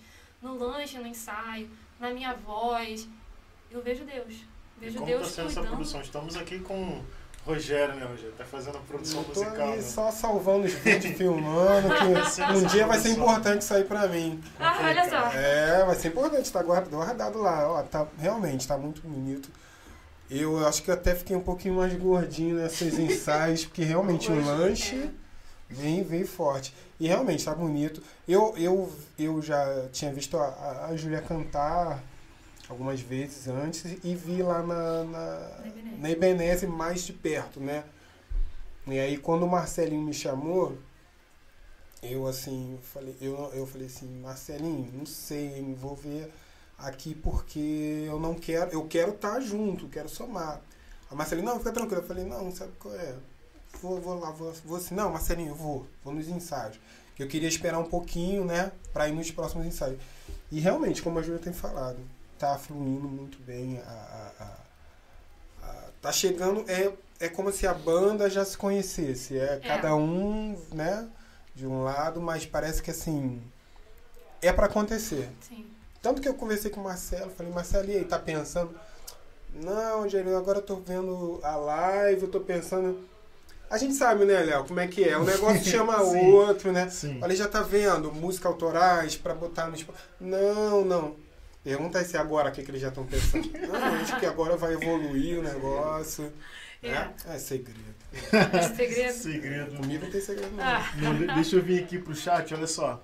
O, o Pedro, ele botou assim, ó. É, isso que estava faltando. O entrevistado, quando possível, dá uma canja. Ah, compositor pesadíssimo aí, Júlia. Isso. Ó, Pedro. Ah, legal. O legal desse feedback é que quando a gente estava de manhã, eu mandei mensagem pro Rogério, eu, fa eu falei em off aqui que ele que deu a ideia, mas é mentira. Ah, eu falei, não, no caminho ele. pra cá, ele já tinha me falado que tinha sido você. Foi, foi. Eu mandei mensagem pra ele e falei, pô, cara, o que, que, que você acha da gente, da gente botar lá uma música lá pra rolar? Aí ele falou, vou ver com a Júlia. Eu fiquei com medo de você não aceitar, porque assim, em cima da hora é, é complicado, eu sei como é que é, é fogo. Mas aí topou. E aí esse feedback é legal, né? Porque assim, quem tá em casa também curtiu. Então valeu, Pedro. Que bom que você curtiu, mas eu tenho certeza que outras pessoas também curtiram. Yeah. Porque olha aqui, ó. Que lindo, linda voz, tá vendo? Muito bom. Ai, então legal. Assim, tem gente que curtiu e a gente fica feliz com isso. E também, ó, Júlia, eu sempre gosto de fazer uma pergunta porque acho importante e é sempre particular. A gente vai sair um pouquinho do assunto live aqui, mas a gente vai voltar. Não, tudo bem. Qual foi a sua experiência espiritual mais marcante? É, e o que vale a pena... Ou que vale a pena ser compartilhado? Já viu carruagem de fogo, Júlia? Como que é? Cara, acho que, que a minha experiência espiritual, assim, que vale... Eu compartilhei aqui com vocês o momento que eu aceitei Jesus, né? Que foi muito marcante na minha vida, porque foi quando eu comecei a ver... É como se uma escama que tivesse meus olhos tivesse caído, mesmo que muito nova. Mas eu lembro que o momento em que eu fui batizada com o Espírito Santo foi um dos dias mais marcantes da minha vida, porque eu achava que ia ser um momento tipo assim, que eu ia subir na carruagem de fogo, que eu ia sentir o cheiro do anjo, esse mágico, né? É, que eu ia ver coisas, que eu ia ficar assim, uh! Não, não, não foi nada disso. Foi um momento em que eu estava... Eu estava num, numa ministração de louvor, olha só. E eu já não, não, não tava mais cantando. Eu, não, eu tava, eu tava ministrando louvor, só que eu não tava cantando. Uhum. Tinha uma outra menina cantando pra mim, porque eu já tava no chão. Tava uhum. no chão aos prantos, com o Espírito Santo. E eu lembro que naquela época eu orava a Deus e eu pedia, Senhor, eu quero muito esse revestimento de poder que é o, o batismo, né, com o Espírito Santo. Eu quero muito isso. E... E eu falava isso com Deus nas minhas orações. E nesse dia era um retiro. Retiro de adolescentes. Retiro de adolescentes. E essa menina, ela estava cantando e ela cantava vários louvores, né? Porque a, a Bíblia diz, né? Falando entre vós, com salmos, hinos, cânticos espirituais, louvando de coração a Deus. Uhum. É assim que a gente é batizado no Espírito Santo. Não tem uhum. outro jeito.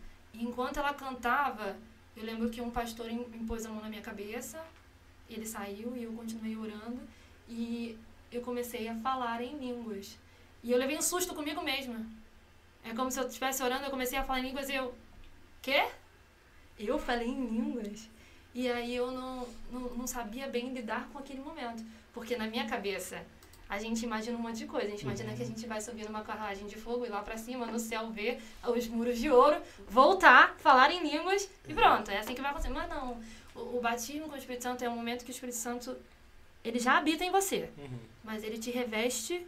de poder nessa uhum. hora e te dá ferramentas para desempenhar de uma maneira ainda mais eficaz o seu chamado, o seu ministério. E o falar em línguas é isso, né? Uma ferramenta dada a nós pelo Espírito. Então, hoje, quando eu vou... Hoje, né? Na live, na próxima vez. Quando eu vou ministrar o louvor, o falar... Eu entendo isso, o falar em línguas é uma ferramenta do Espírito. Uhum. Já fui em igrejas que, que não podia, por exemplo, falar em línguas é. no microfone. Tranquilo, tranquilo, sem problema nenhum. Mas eu entendo que quando a experiência mais marcante, espiritual, né? A experiência espiritual mais marcante que eu tive na minha vida foi o batismo com o Espírito Santo, por mais simples que ele pareça, por mais simples que ele seja, né? E muita gente diz que é simples também, muita uhum. gente compartilha que foi simples também. Foi um momento que, inesquecível que eu vivi com o Espírito Santo, senti o meu corpo queimar, senti o meu corpo queimar, porque foi um momento em que, de verdade, revesti. Ser revestida por ele pra ir além. E foi assim sensacional. Foi Sim. um dos melhores momentos da minha vida. Você não perdeu a consciência, né? Não. Consciência, assim. Tanto que você falou, né? O que falei, né? É, isso aí. É porque a gente tem realmente essa visão, né? De que quando chegar o meu momento, né? Eu vou, sei lá, eu vou dançar, eu vou sapatear, vou rodar, vou pegar na mão do anjo e vou, ah, vou, vou sair voando na carruagem. Mas eu acho interessante mesmo você falar dessa questão do, do estar consciente, porque esse momento do, do batismo, ele também é um momento racional. No mesmo tempo que ele é espiritual, ele é racional, né? Exatamente. Existe, existem muitos exageros, né, no nosso meio. Sim. Mas é legal a gente ter essa consciência de que é racional. É claro, existem pessoas e pessoas, momentos e momentos, né? Então pode ser que contigo você caia. É, não, é. E, e eu vou, vou te falar. Antes eu era muito cética em relação a essa questão do cair. Uhum. Pra mim era muito difícil. Eu sempre achava, ah, isso é histeria. Isso não é de Deus. A gente não precisa ficar caindo. Até que aconteceu comigo. E aí? Não caí inconsciente, não. Caí no chão. Uhum. Sabe por quê? Porque tem momentos em que a glória de Deus vem sobre a nossa vida, a presença de Deus vem sobre a nossa vida, e isso aqui não aguenta ficar em pé. Ah. Sabe? Tem momentos em, em que você precisa estar no chão mesmo. Pra, pra ouvir o que Deus tem a dizer. É, essa também é uma grande experiência que eu tive com o Senhor. Eu tinha muitos questionamentos a Deus de coisas que eu vivi lá atrás, é, de questões que eu vivi na minha infância, adolescência, que eu questionava a Deus. Por que que eu vivi isso? Onde o Senhor estava quando eu vivi isso? Eu falava assim, olha só a prepotência, né? Onde o Senhor estava quando eu vivi isso? Eu lembro que em um momento assim de oração, eu estava orando, e eu falei, é, uma líder muito usada por Deus, ela, ela orou por mim e eu caí. Eu caí, eu não aguentei ficar de pé. No momento que eu caí, era como, não estava inconsciente, eu estava consciente, mas eu parei de ouvir as outras pessoas orando. E eu estava num lugar e eu sabia que Deus estava ali, que Jesus estava ali. E sabe o que eu fiz? Eu falei assim, onde o Senhor estava quando isso aconteceu comigo? E Deus disse, Jesus disse para mim três palavras que eu nunca mais esqueci na minha vida. Três palavras que mudaram a minha vida. Eu estava lá. Deus, ele não se ausenta do nosso sofrimento. Deus, ele não está longe quando a gente está passando por uma situação difícil. Deus não está de costas. Deus continua lá. E os nossos sofrimentos, eles não são ausência de Deus. E a gente precisa entender isso, porque a gente estava falando desse evangelho, venha como estás. Hoje também se prega muito o evangelho para de sofrer. Você não precisa sofrer. Quando, na verdade, a Bíblia diz o contrário. Paulo, ele disse é, que ele carregava nele os sofrimentos, que ele é servo, é, prisioneiro de Cristo, sempre falando das suas mazelas, das suas dores, dos seus sofrimentos, porque o sofrimento faz parte da caminhada cristã. E quando você entende que ele não deveria, você sofre mais quando ele vem, que aí você culpa Deus, você culpa, como eu estava culpando Deus. Sim. Onde o Senhor estava? Eu não devia ter sofrido, por que não? Sabe, o sofrimento, ele faz parte da caminhada cristã. Você não vai viver para sempre em sofrimento, mas você precisa saber que esse sofrimento produz um eterno peso de glória. É. Sabe, e nesse mundo tereis aflições, é inevitável. É, essa questão do sofrimento, de, de viver, né, como se não, não, não tivesse o direito de sofrer, né? Eu, eu sempre vou contar experiências assim, porque eu não, eu não consigo, cara. É, eu acho que eu já contei isso aqui no podcast, inclusive. Eu estava indo trabalhar, isso deve ter no máximo uns quinze dias. E aí eu passei por um colega, que ele é cristão também, né, lá perto do meu trabalho. E aí eu estava passando de moto, ele deu um grito. E aí, Léo, tudo bem? Só vitória? Aí eu falei assim, com algumas derrotas, né? Porque o nosso pastor costuma falar isso, né? Ele, ele, ele é super a favor desse, esse, ele é super contra desse evangelho que acredita que tudo tem que dar certo, né? É. O pastor Paulo César, ele vive falando, né? Uhum. É, vai tudo bem, com, é, só vitória com algumas derrotas. Aí eu respondi isso na hora, foi muito no automático, com algumas derrotas. E aí ele falou, não, calma, aí deu um grito assim maior, me chamou. Eu voltei, né? Achei que ele ia falar alguma outra coisa. E ele falou comigo assim, cara, você como cristão, ele falou exatamente assim pra mim, como cristão você não pode aceitar a derrota. Isso não existe na vida do crente. Aí eu desci da moto, né, fui conversar com ele, porque ele continuou falando, ele citou aquela passagem da, da moça, eu sou ruim assim de, de, de lembrar onde tá. Enfim, é, vai tudo bem com minha casa, com meus filhos e com minha família. Ela tava com problema, ah, né, mas ela fala isso. E aí ele falou que eu tinha que agir como ela. Eu, eu entendo. Era uma questão pessoal dela, ela respondeu daquela forma. Eu não tenho que responder assim porque ela respondeu daquela forma. E também porque nós não estamos alheios ao, ao sofrimento, né? A dor, a tristeza, etcétera. E se a gente for bem honesto, a gente perde mais do que ganha também aqui na, nessa terra, né? E aí eu fiquei pensando nesse tipo de evangelho que realmente faz a gente ver as coisas sobre essa ótica, né? De que não se deve aceitar a derrota de jeito nenhum. Eu acho que faz parte da vida, né? Faz. Inclusive, ela molda o seu caráter, inclusive é. o caráter cristão, né? Porque a gente há um, vai há um propósito no sofrimento, sim, sabe? A gente, e quando a gente não aceita isso, eu garanto, isso é sofrer mais. Sim. Porque ele inevitavelmente vai vir. Aí imagina, uma pessoa que acha que não deve sofrer. O sofrimento veio. Não, eu não devia estar vivendo isso. Uhum. Quem fez isso comigo? Aí Deus vai não, não Deus gosta mais culpa, de mim, né? Ou eu tô afundado em pecados, ou alguém fez isso contra mim, uhum. quando na verdade é um sofrimento, você precisa passar por ele. É, a, cara, o Salmo vinte e três, né, ainda que eu ande, é. vai acontecer um momento, ainda que eu ande pelo vale da sombra da morte, tu estás comigo. Não é negar o sofrimento, mas é entender a presença de Deus no sofrimento. A gente vai sofrer, mas Deus vai estar lá. Uhum. Essas três palavras, acho que eu podia... Essa, essa experiência com Deus também marcou muito a minha vida. De ouvir essas três palavras. Eu sempre falo isso para alguém que está sofrendo. Se você está sofrendo, guarda essas três palavras. Uhum. Eu estava lá. Deus, Deus, Deus respeita a, a, a nossos momentos. A gente que às vezes não respeita a dor do próximo. A gente é. às vezes é, toma igual, chega e fala algumas coisas nada a ver. Ah... Pô, por que tu tá fazendo isso? Você der, derrota não é coisa... Aí vem com aquela com a música, que tinha uma música antigamente, derrota não é coisa de cristão, e você não quer nada, aí você tá assim porque tá com algum problema espiritual. É. Tá com algum pecado. Tá com algum é. pecado. Então, assim, é meio que anular a sua humanidade, a sua, suas emoções, seus sentimentos, que também, é. nesse momento, né? Então, assim... E Deus não, Deus ele respeita, ele vai estar ali, né? A gente realmente, a gente entende, a gente meio que está no desespero, aí começa a querer jogar, né, a, a, a culpa, né, é, vem de, de trás essa, essas coisas, de jogar Sim. a culpa no outro, né, então assim, eu, eu acho que é, reconhecer isso também é, é bom, né, de você entender que, Senhor, eu estou passando um sofrimento, eu sei que o Senhor está aqui, isso. às vezes você tem que entender assim, poxa, se Deus não fez nada é porque ainda não é o momento. Às vezes Deus está ali, não. Sente essa dorzinha aí, deixa criar uma casca. Sim. Dá uma amadurecida. Você vai botar a cabeça no lugar, vai chegar uma hora que você vai ver. É. Né? Você vai entender e falar, não, realmente era necessário esses dias. E se a gente for para a Bíblia, tem vários exemplos aí de, de grandes homens de Deus que sofreram. Jó. João é um livro que fala dos sofrimentos dele. E os amigos dele, e os amigos dele fizeram isso que o Rogério falou. É. Tem algum pecado aí. É. Algum dos seus Sim. filhos pecou aí. Tem alguma coisa errada. É. Não pode ser só um sofrimento. Uhum. Quando, na verdade, a gente sabe o que aconteceu pelo início da história. Uhum. Jó coloca ali todos os seus questionamentos. Você pode colocar tudo isso diante de Deus. Pode. Deus responde a todos os questionamentos de Jó. Uhum.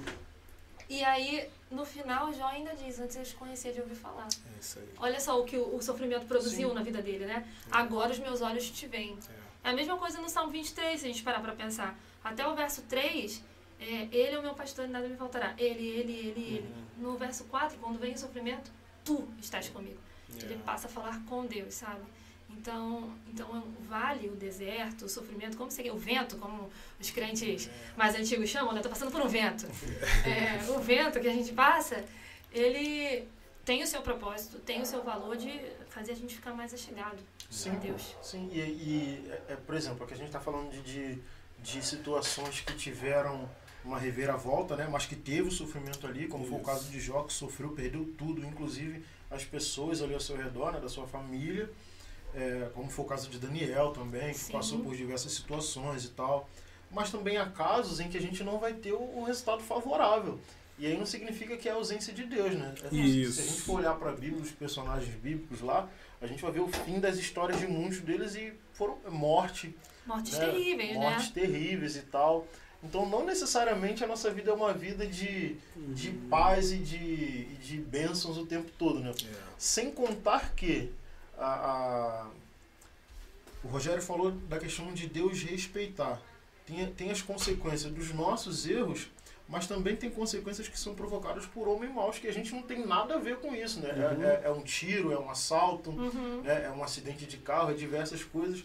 Então, sim, vai tudo bem, mas vai tudo bem com algumas derrotas e, e a gente precisa entender que na nossa vida... as coisas acontecem, né? Fim de casamento, que uhum. a gente não gosta muito de falar sobre isso, né? Na igreja, como se fosse uma coisa impossível de acontecer. Isso acontece com frequência, Sim. né? Então, assim, vai tudo bem? Vai. Mas vai, às vezes, capengando é, também, né? Com algumas derrotas. Exatamente, com algumas derrotas. Às vezes, quando rola um sete a um. É, é. acontece. Nem falei sete a um que eu fico até triste. Inclusive, daqui a pouco tem jogo do Brasil, não sei se já começou, eu tô apostando na derrota. Eu sou brasileiro, mas eu acho que com essa seleção de hoje a gente não passa nessa Copa América, não. Mas aí, tem alguma outra canção pra fazer aí, cara? Vamos, vamos fazer... Deixa eu pensar. Atos dois? Estou com ontem. Atos dois. Sol também. Sol? Sol. Mas começa em... Nós estamos...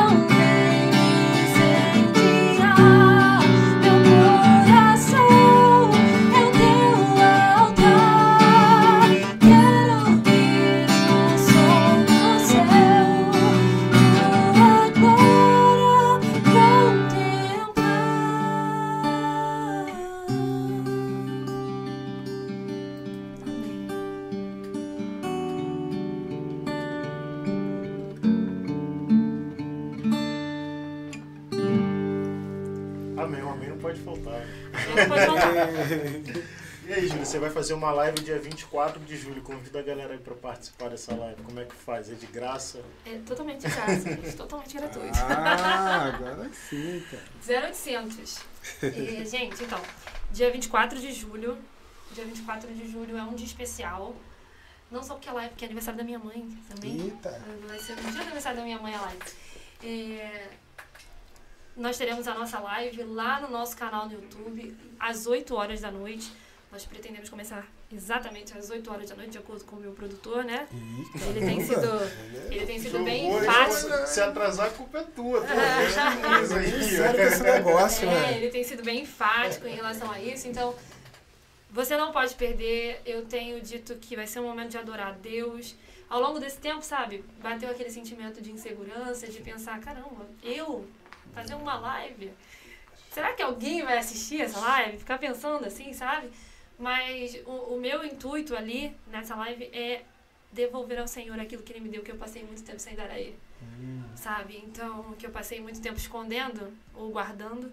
eu vou devolver ao Senhor na live e pretendo não parar de novo. Ah, pretendo é continuar, é, seja na minha igreja ou de alguma outra forma, mas continuar louvando ao Senhor com aquilo que Ele me deu. Então a live vai ser esse start. Eu gostaria muito que as pessoas participassem disso junto comigo, que louvassem a Deus nesse dia junto comigo, com gente que a gente conhece e música que a gente conhece. Quem vai ser a banda? A banda! Peraí. A banda, olha só ele. Não falar do produtor. Fala do produtor, não. Calma, eu acho que não. O produtor depois. É... Por último. Por último. Hein? Ou então fala no início, que é para o povo esquecer no final. Né? Ah, tá. Pode ser. Então, ó, o produtor, vamos começar logo com ele, né? Ah, é. O produtor disso tudo, a pessoa que idealiza e que tem aí tomado a frente em todas as decisões, é o Marcelo. Uhum. O Marcelo é o meu produtor. E o operador de som também. Ele é mil e uma utilidades. E tem sido uma bênção na minha vida, sério mesmo. Agora vamos à banda. Nossa. A banda, ela é composta por Rogério Santos, ah, na guitarra. Ah, para! Não, eu não. Ah, ele sim! Rogério Santos na guitarra. Nós temos o Juan na bateria, que tem mandado muito bem. Assim, temos o Daniel Costa no baixo. Daniel, Daniel me atura há muito tempo já. Daniel já, já, já é de mil anos aí. Naquela banda que eu comentei, ele, ele que foi idealizador da banda. Qual é o nome da banda? Vou interromper aqui rapidinho. Qual era o nome da banda? Banda Tal Maneira. Tal Maneira? É... Não era de pagode. É, não, é, não, é, é, é, eu não ia falar pagode, mas eu ia falar assim, você gosta? É, Tal Maneira. É, acho que eu peguei a referência, meus amores, de Tal Maneira. Isso, isso aí, essa é a referência. Daniel que deu esse nome. Onde a gente ia, as igrejas que a gente ia, achei que vocês eram banda de um pagode. Total sentido, gente, né? Pelo amor de é Deus. Só o caráter já nessa patinha de cultura. É, não, não, não somos banda de pagode. Mas foi um tempo que eu aprendi muito também, assim, que aprendi muito a, em questão de administração, uhum. a falar com a igreja, a lidar é. com a igreja. Foi um tempo de muito aprendizado, a banda. Uhum. E aí temos o Levi, que é da Ebenezer, tocando teclado. Tecladinho. Teclado. Dois metros de altura. Dois metros de altura. Eu perto dele fico pequeníssima. Eu já sou pequena, perto dele eu fico menor ainda. Tem, e temos o Lucas, meu irmão no violão. Yeah. Lucas que já transitou ali em alguns, alguns instrumentos e parou no violão porque eu convenci ele a fazer isso. Né? E temos o Natan, que está tocando teclado também. Teclado número dois. É, ai, gente, muito legal isso, ah, né? Legal, eu gosto muito legal. disso. Temos a Bia no back e a Gabi. Gabi, filha do Daniel. Oh, Gabi, ah, filha é, do Daniel. Tá em família. Que eu família, vi, é muito tipo, parado. muito pequenininha e, e que agora, agora tá... tá fazendo back. Tá maior que eu aí. Você tá ficando velho. É, exato. Exatamente. Quando eu vejo isso, quando eu vejo essas crianças que eu... O Daniel tem, tem uma outra filha de, de dez anos. Não, deve ter mais de dez já. E eu vi, eu lembro do dia em que a Lívia virou pra gente e falou, estou grávida. Aí eu vejo essa menina desse tamanho e eu fico, gente, não, não, eu tô, eu tô Desanima, vendo. Né? Tô, e tô... onde que você fala aí? Qual o endereço, Rogério? Você, você tá mais ligado que você tá lá todo, é, todo dia praticamente. Da live? É. Vai ser lá na Ebenezer, na... Boa, eu vou falar. Hoje geografia sessenta e sete. Na nossa igreja, lá na Ebenezer, vai, vai ser... transmitido ao vivo, com produção de Marcelo Tavares, que vai ser, ó, o cara tá na correria, tá jogando nas onze, vai ficar muito bom, cara. Tá, Já ele, tá muito bom. Ele tem pensado em tudo, assim, esses dias eu até conversei com ele, cara, divide alguma coisa comigo, me dá aí alguma coisa pra eu fazer, agora ele me deu a decoração. Ele tá filtrando. Ele que tá até filtrando, isso ele estava ele fazendo. Ele tá filtrando o máximo, né? Ele tá vendo iluminação. Ele tá te deixando à vontade. Exato. Né? Não, é, é. Eu, eu, eu entendi que, que era isso que ele queria, é. que eu focasse ali cantando. E ele. Mas eu, agora eu tô vendo a decoração também. Alguma coisa eu estou fazendo, hein? Ele tá. Ele, mas ele tá aí vendo tudo. Ele, é. desde o início, ensaio, tudo, tudo, tudo, ele viu. Da live. Você que quer chegar lá, pode ir tranquilo, o Uber vai te deixar na porta, o seu carro te deixa na porta também, é um lugar super tranquilo para você chegar, rua, rua Geografê sessenta e sete, no bairro de Manguinhos, você vai ali, tem que sair da linha amarela, você pode chegar pela Avenida Suburbana, um lugar muito tranquilo de chegar, uma igreja muito acolhedora, que você pode, inclusive, ficar lá, se você quiser. Tá pescando. É acolhedora mesmo, assim. O Os dias em que eu fui a Ebenezer, assim, eu fui para assistir os cultos, uhum. a uma igreja que abraça de verdade, assim. Nossa. Eu me senti muito, muito, muito acolhida. Gente Sim. que nunca tinha me visto, yeah. sabe? Que me tratou muito, muito bem. Então, assim, é uma igreja que manifesta mesmo o amor de Deus. Sim. É até uma característica muito forte no pastor Paulo, né? É. Que ele é um grande homem de Deus, que ama. É isso aí, chega lá, pastor Paulo César é o nosso pastor. Se você for músico, então, Eita. aí que você vai ser abraçado. Uhum. E, né, claro, ele vai chegar pra você e vai falar bem-vindo ao sofrimento. Mas você vai ser abraçado lá, porque o pastor Paulo César, se tem um pastor que vai fechar contigo, que é músico, é isso aí. Eu tenho certeza que esse pastor é o pastor Paulo César. Só não vacila, né? Mas isso aí é... a gente não deve vacilar, independente do que a gente é, né? O máximo possível ali pra gente se cuidar. Júlia, a gente quer te agradecer, cara. Ah, muito obrigada, gente. Eu que, que fiquei muito feliz, estava muito nervosa, mas aqui, depois que a gente começou a conversar aqui, a conversa fluiu, foi muito de Deus esse momento. Eu gostei muito, sério, de verdade, de verdade. E, assim, esse tempo que eu tenho vivido, essas novas experiências, né, que eu tenho vivido por conta da live... Gente, até os vídeos que eu faço no Instagram, tem uma pessoinha falando, agora fala isso, agora fala aquilo. Que? Né? Sério? Ah, você sério? Tá sendo dirigida. Tô sendo né? dirigida, sério. Caraca, cara. É, tipo... Qualquer coisa tu escreve um papelzinho, mostra, se tiver algum problema. Não, não. Eu tava pensando em fazer isso no repertório da live, Marcelo está aqui do lado. É, isso aí, tu mostra. Quero revelar essa música. É, tava pensando, aí. mas aí não sei, vamos ver. Qualquer coisa tu manda um alô. É, não, mas assim, ele tem, tem me dirigido aí pra... Porque eu não estava acostumada, né? No, canal no YouTube. É. Eu não estava acostumada com isso. Não sei muito é. bem ainda lidar, mas estou aprendendo. Falou seu canal? Falou não. sobre o canal? Não, eu que falei para o pessoal se inscrever então, lá. Mas aí, fala aí. Eu, eu criei o canal recentemente, tem pouco tempo. E assim, fui descobrindo as coisas aos poucos, né? Como é que muda o U R L, como é que sobe o vídeo, os vídeos pra fazer. Fiz um vídeo sozinho em casa, o vídeo de apresentação sou eu sozinha, eu e meu celular. Eu assisti. Então assim, estou aprendendo aos poucos a lidar uhum. com a ferramenta. Ele me pediu para criar, ele me fala para divulgar sempre, porque a live vai rolar por lá. Então, é importante a gente ter essa, essa ferramenta e usar essa ferramenta. Então, você que não é inscrito no meu canal, se inscreva no meu canal, porque a live vai acontecer por lá. Ative as notificações e você vai ficar sabendo exatamente quando a live começar, olha só. Tá aqui na descrição do, daqui da transmissão. Se você clicar aí no, acho que é ver mais, eu acho. Você vai ver lá o canal da Júlia, então já corre. Agora você pode correr lá, se inscrever, para você não perder a, a live, né? O Ao Vivão da Ju, que vai rolar no dia vinte e quatro de julho. Aproveita que você já está aí no Ver Mais, o Instagram dela também está aí. Então você segue lá, lá você põe sua agenda. Como é que você está assim com relação a, a convite para ir ministrar? Não, não, não, não tem rolado convite ainda. Uhum. Por quê? Porque foi o tempo em que eu fiquei parada. Entendi. E aí veio... A live. A live é o start. É isso que, a live é o momento que eu estou começando a cantar. O Daniel, ele tem falado muito sobre isso. Ele... Então tá aí, gente. A Júlia falou. Agenda aberta. Ah, tá aberta. Agenda, agenda aberta. aberta. Ah, o Daniel, ele tem falado. Tá preparado para os convites que vão surgir? Eu falei, gente... Vamos surgir, com certeza. Vamos, vamos ver isso aí. Vamos ver essa meta aí. Lá na Ebenezer mesmo, eu tenho certeza que, que vai. vai surgir. Ai, isso aí eu não tenho dúvidas. É um prazer na Ebenezer, com certeza. Então vai lá. Você que está assistindo a gente, gente, muito obrigado aí por vocês terem ficado com a gente, né? Você que está assistindo ao vivo, não se esqueça de se inscrever aqui, é super é. importante que você faça isso. Dê um like aí se você ainda não deu. Pode dar dislike também, não tem problema se por acaso tá você não gostou, mas eu sei que você gostou, né? Você é crente e não tem motivos para você dar dislike, pelo amor de Deus. E a gente ora por esse canal. Tem, é, tem, gente que, tem gente que é chato, né, cara? Tem gente que dá dislike simplesmente pelo...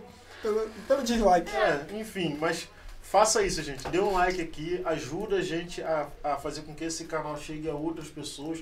Nosso objetivo é sempre levar reflexões nesse nível que você assistiu aqui, onde a gente fala sobre a sociedade, sobre a igreja, hum, tá. sem religiosidade, para não ficar aquela coisa chata, mas, mas claro, lembrando, né, nós somos cristãos, temos um objetivo e a pregação do evangelho é o nosso principal objetivo. Você está vendo aí na tela o nosso Pix e o nosso PicPay. Fica à vontade aí para botar aí o valor que você quiser, caso você queira fazer, no máximo até um milhão de reais, no mínimo um centavo. Então, fique bem à vontade.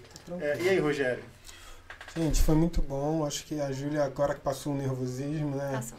A gente nem vê a hora passando. É okay. sempre assim, né, Léo? A gente também fica preocupado. E aí, Rogério, como é que a gente vai ver as perguntas e tal? Você chega aqui na hora, a gente fica. O bate-papo acontece. Foi muito bom. Acho que é, vai servir para muita gente aí que está vivendo esse momento assim também de pausa ou de reflexão, enfim.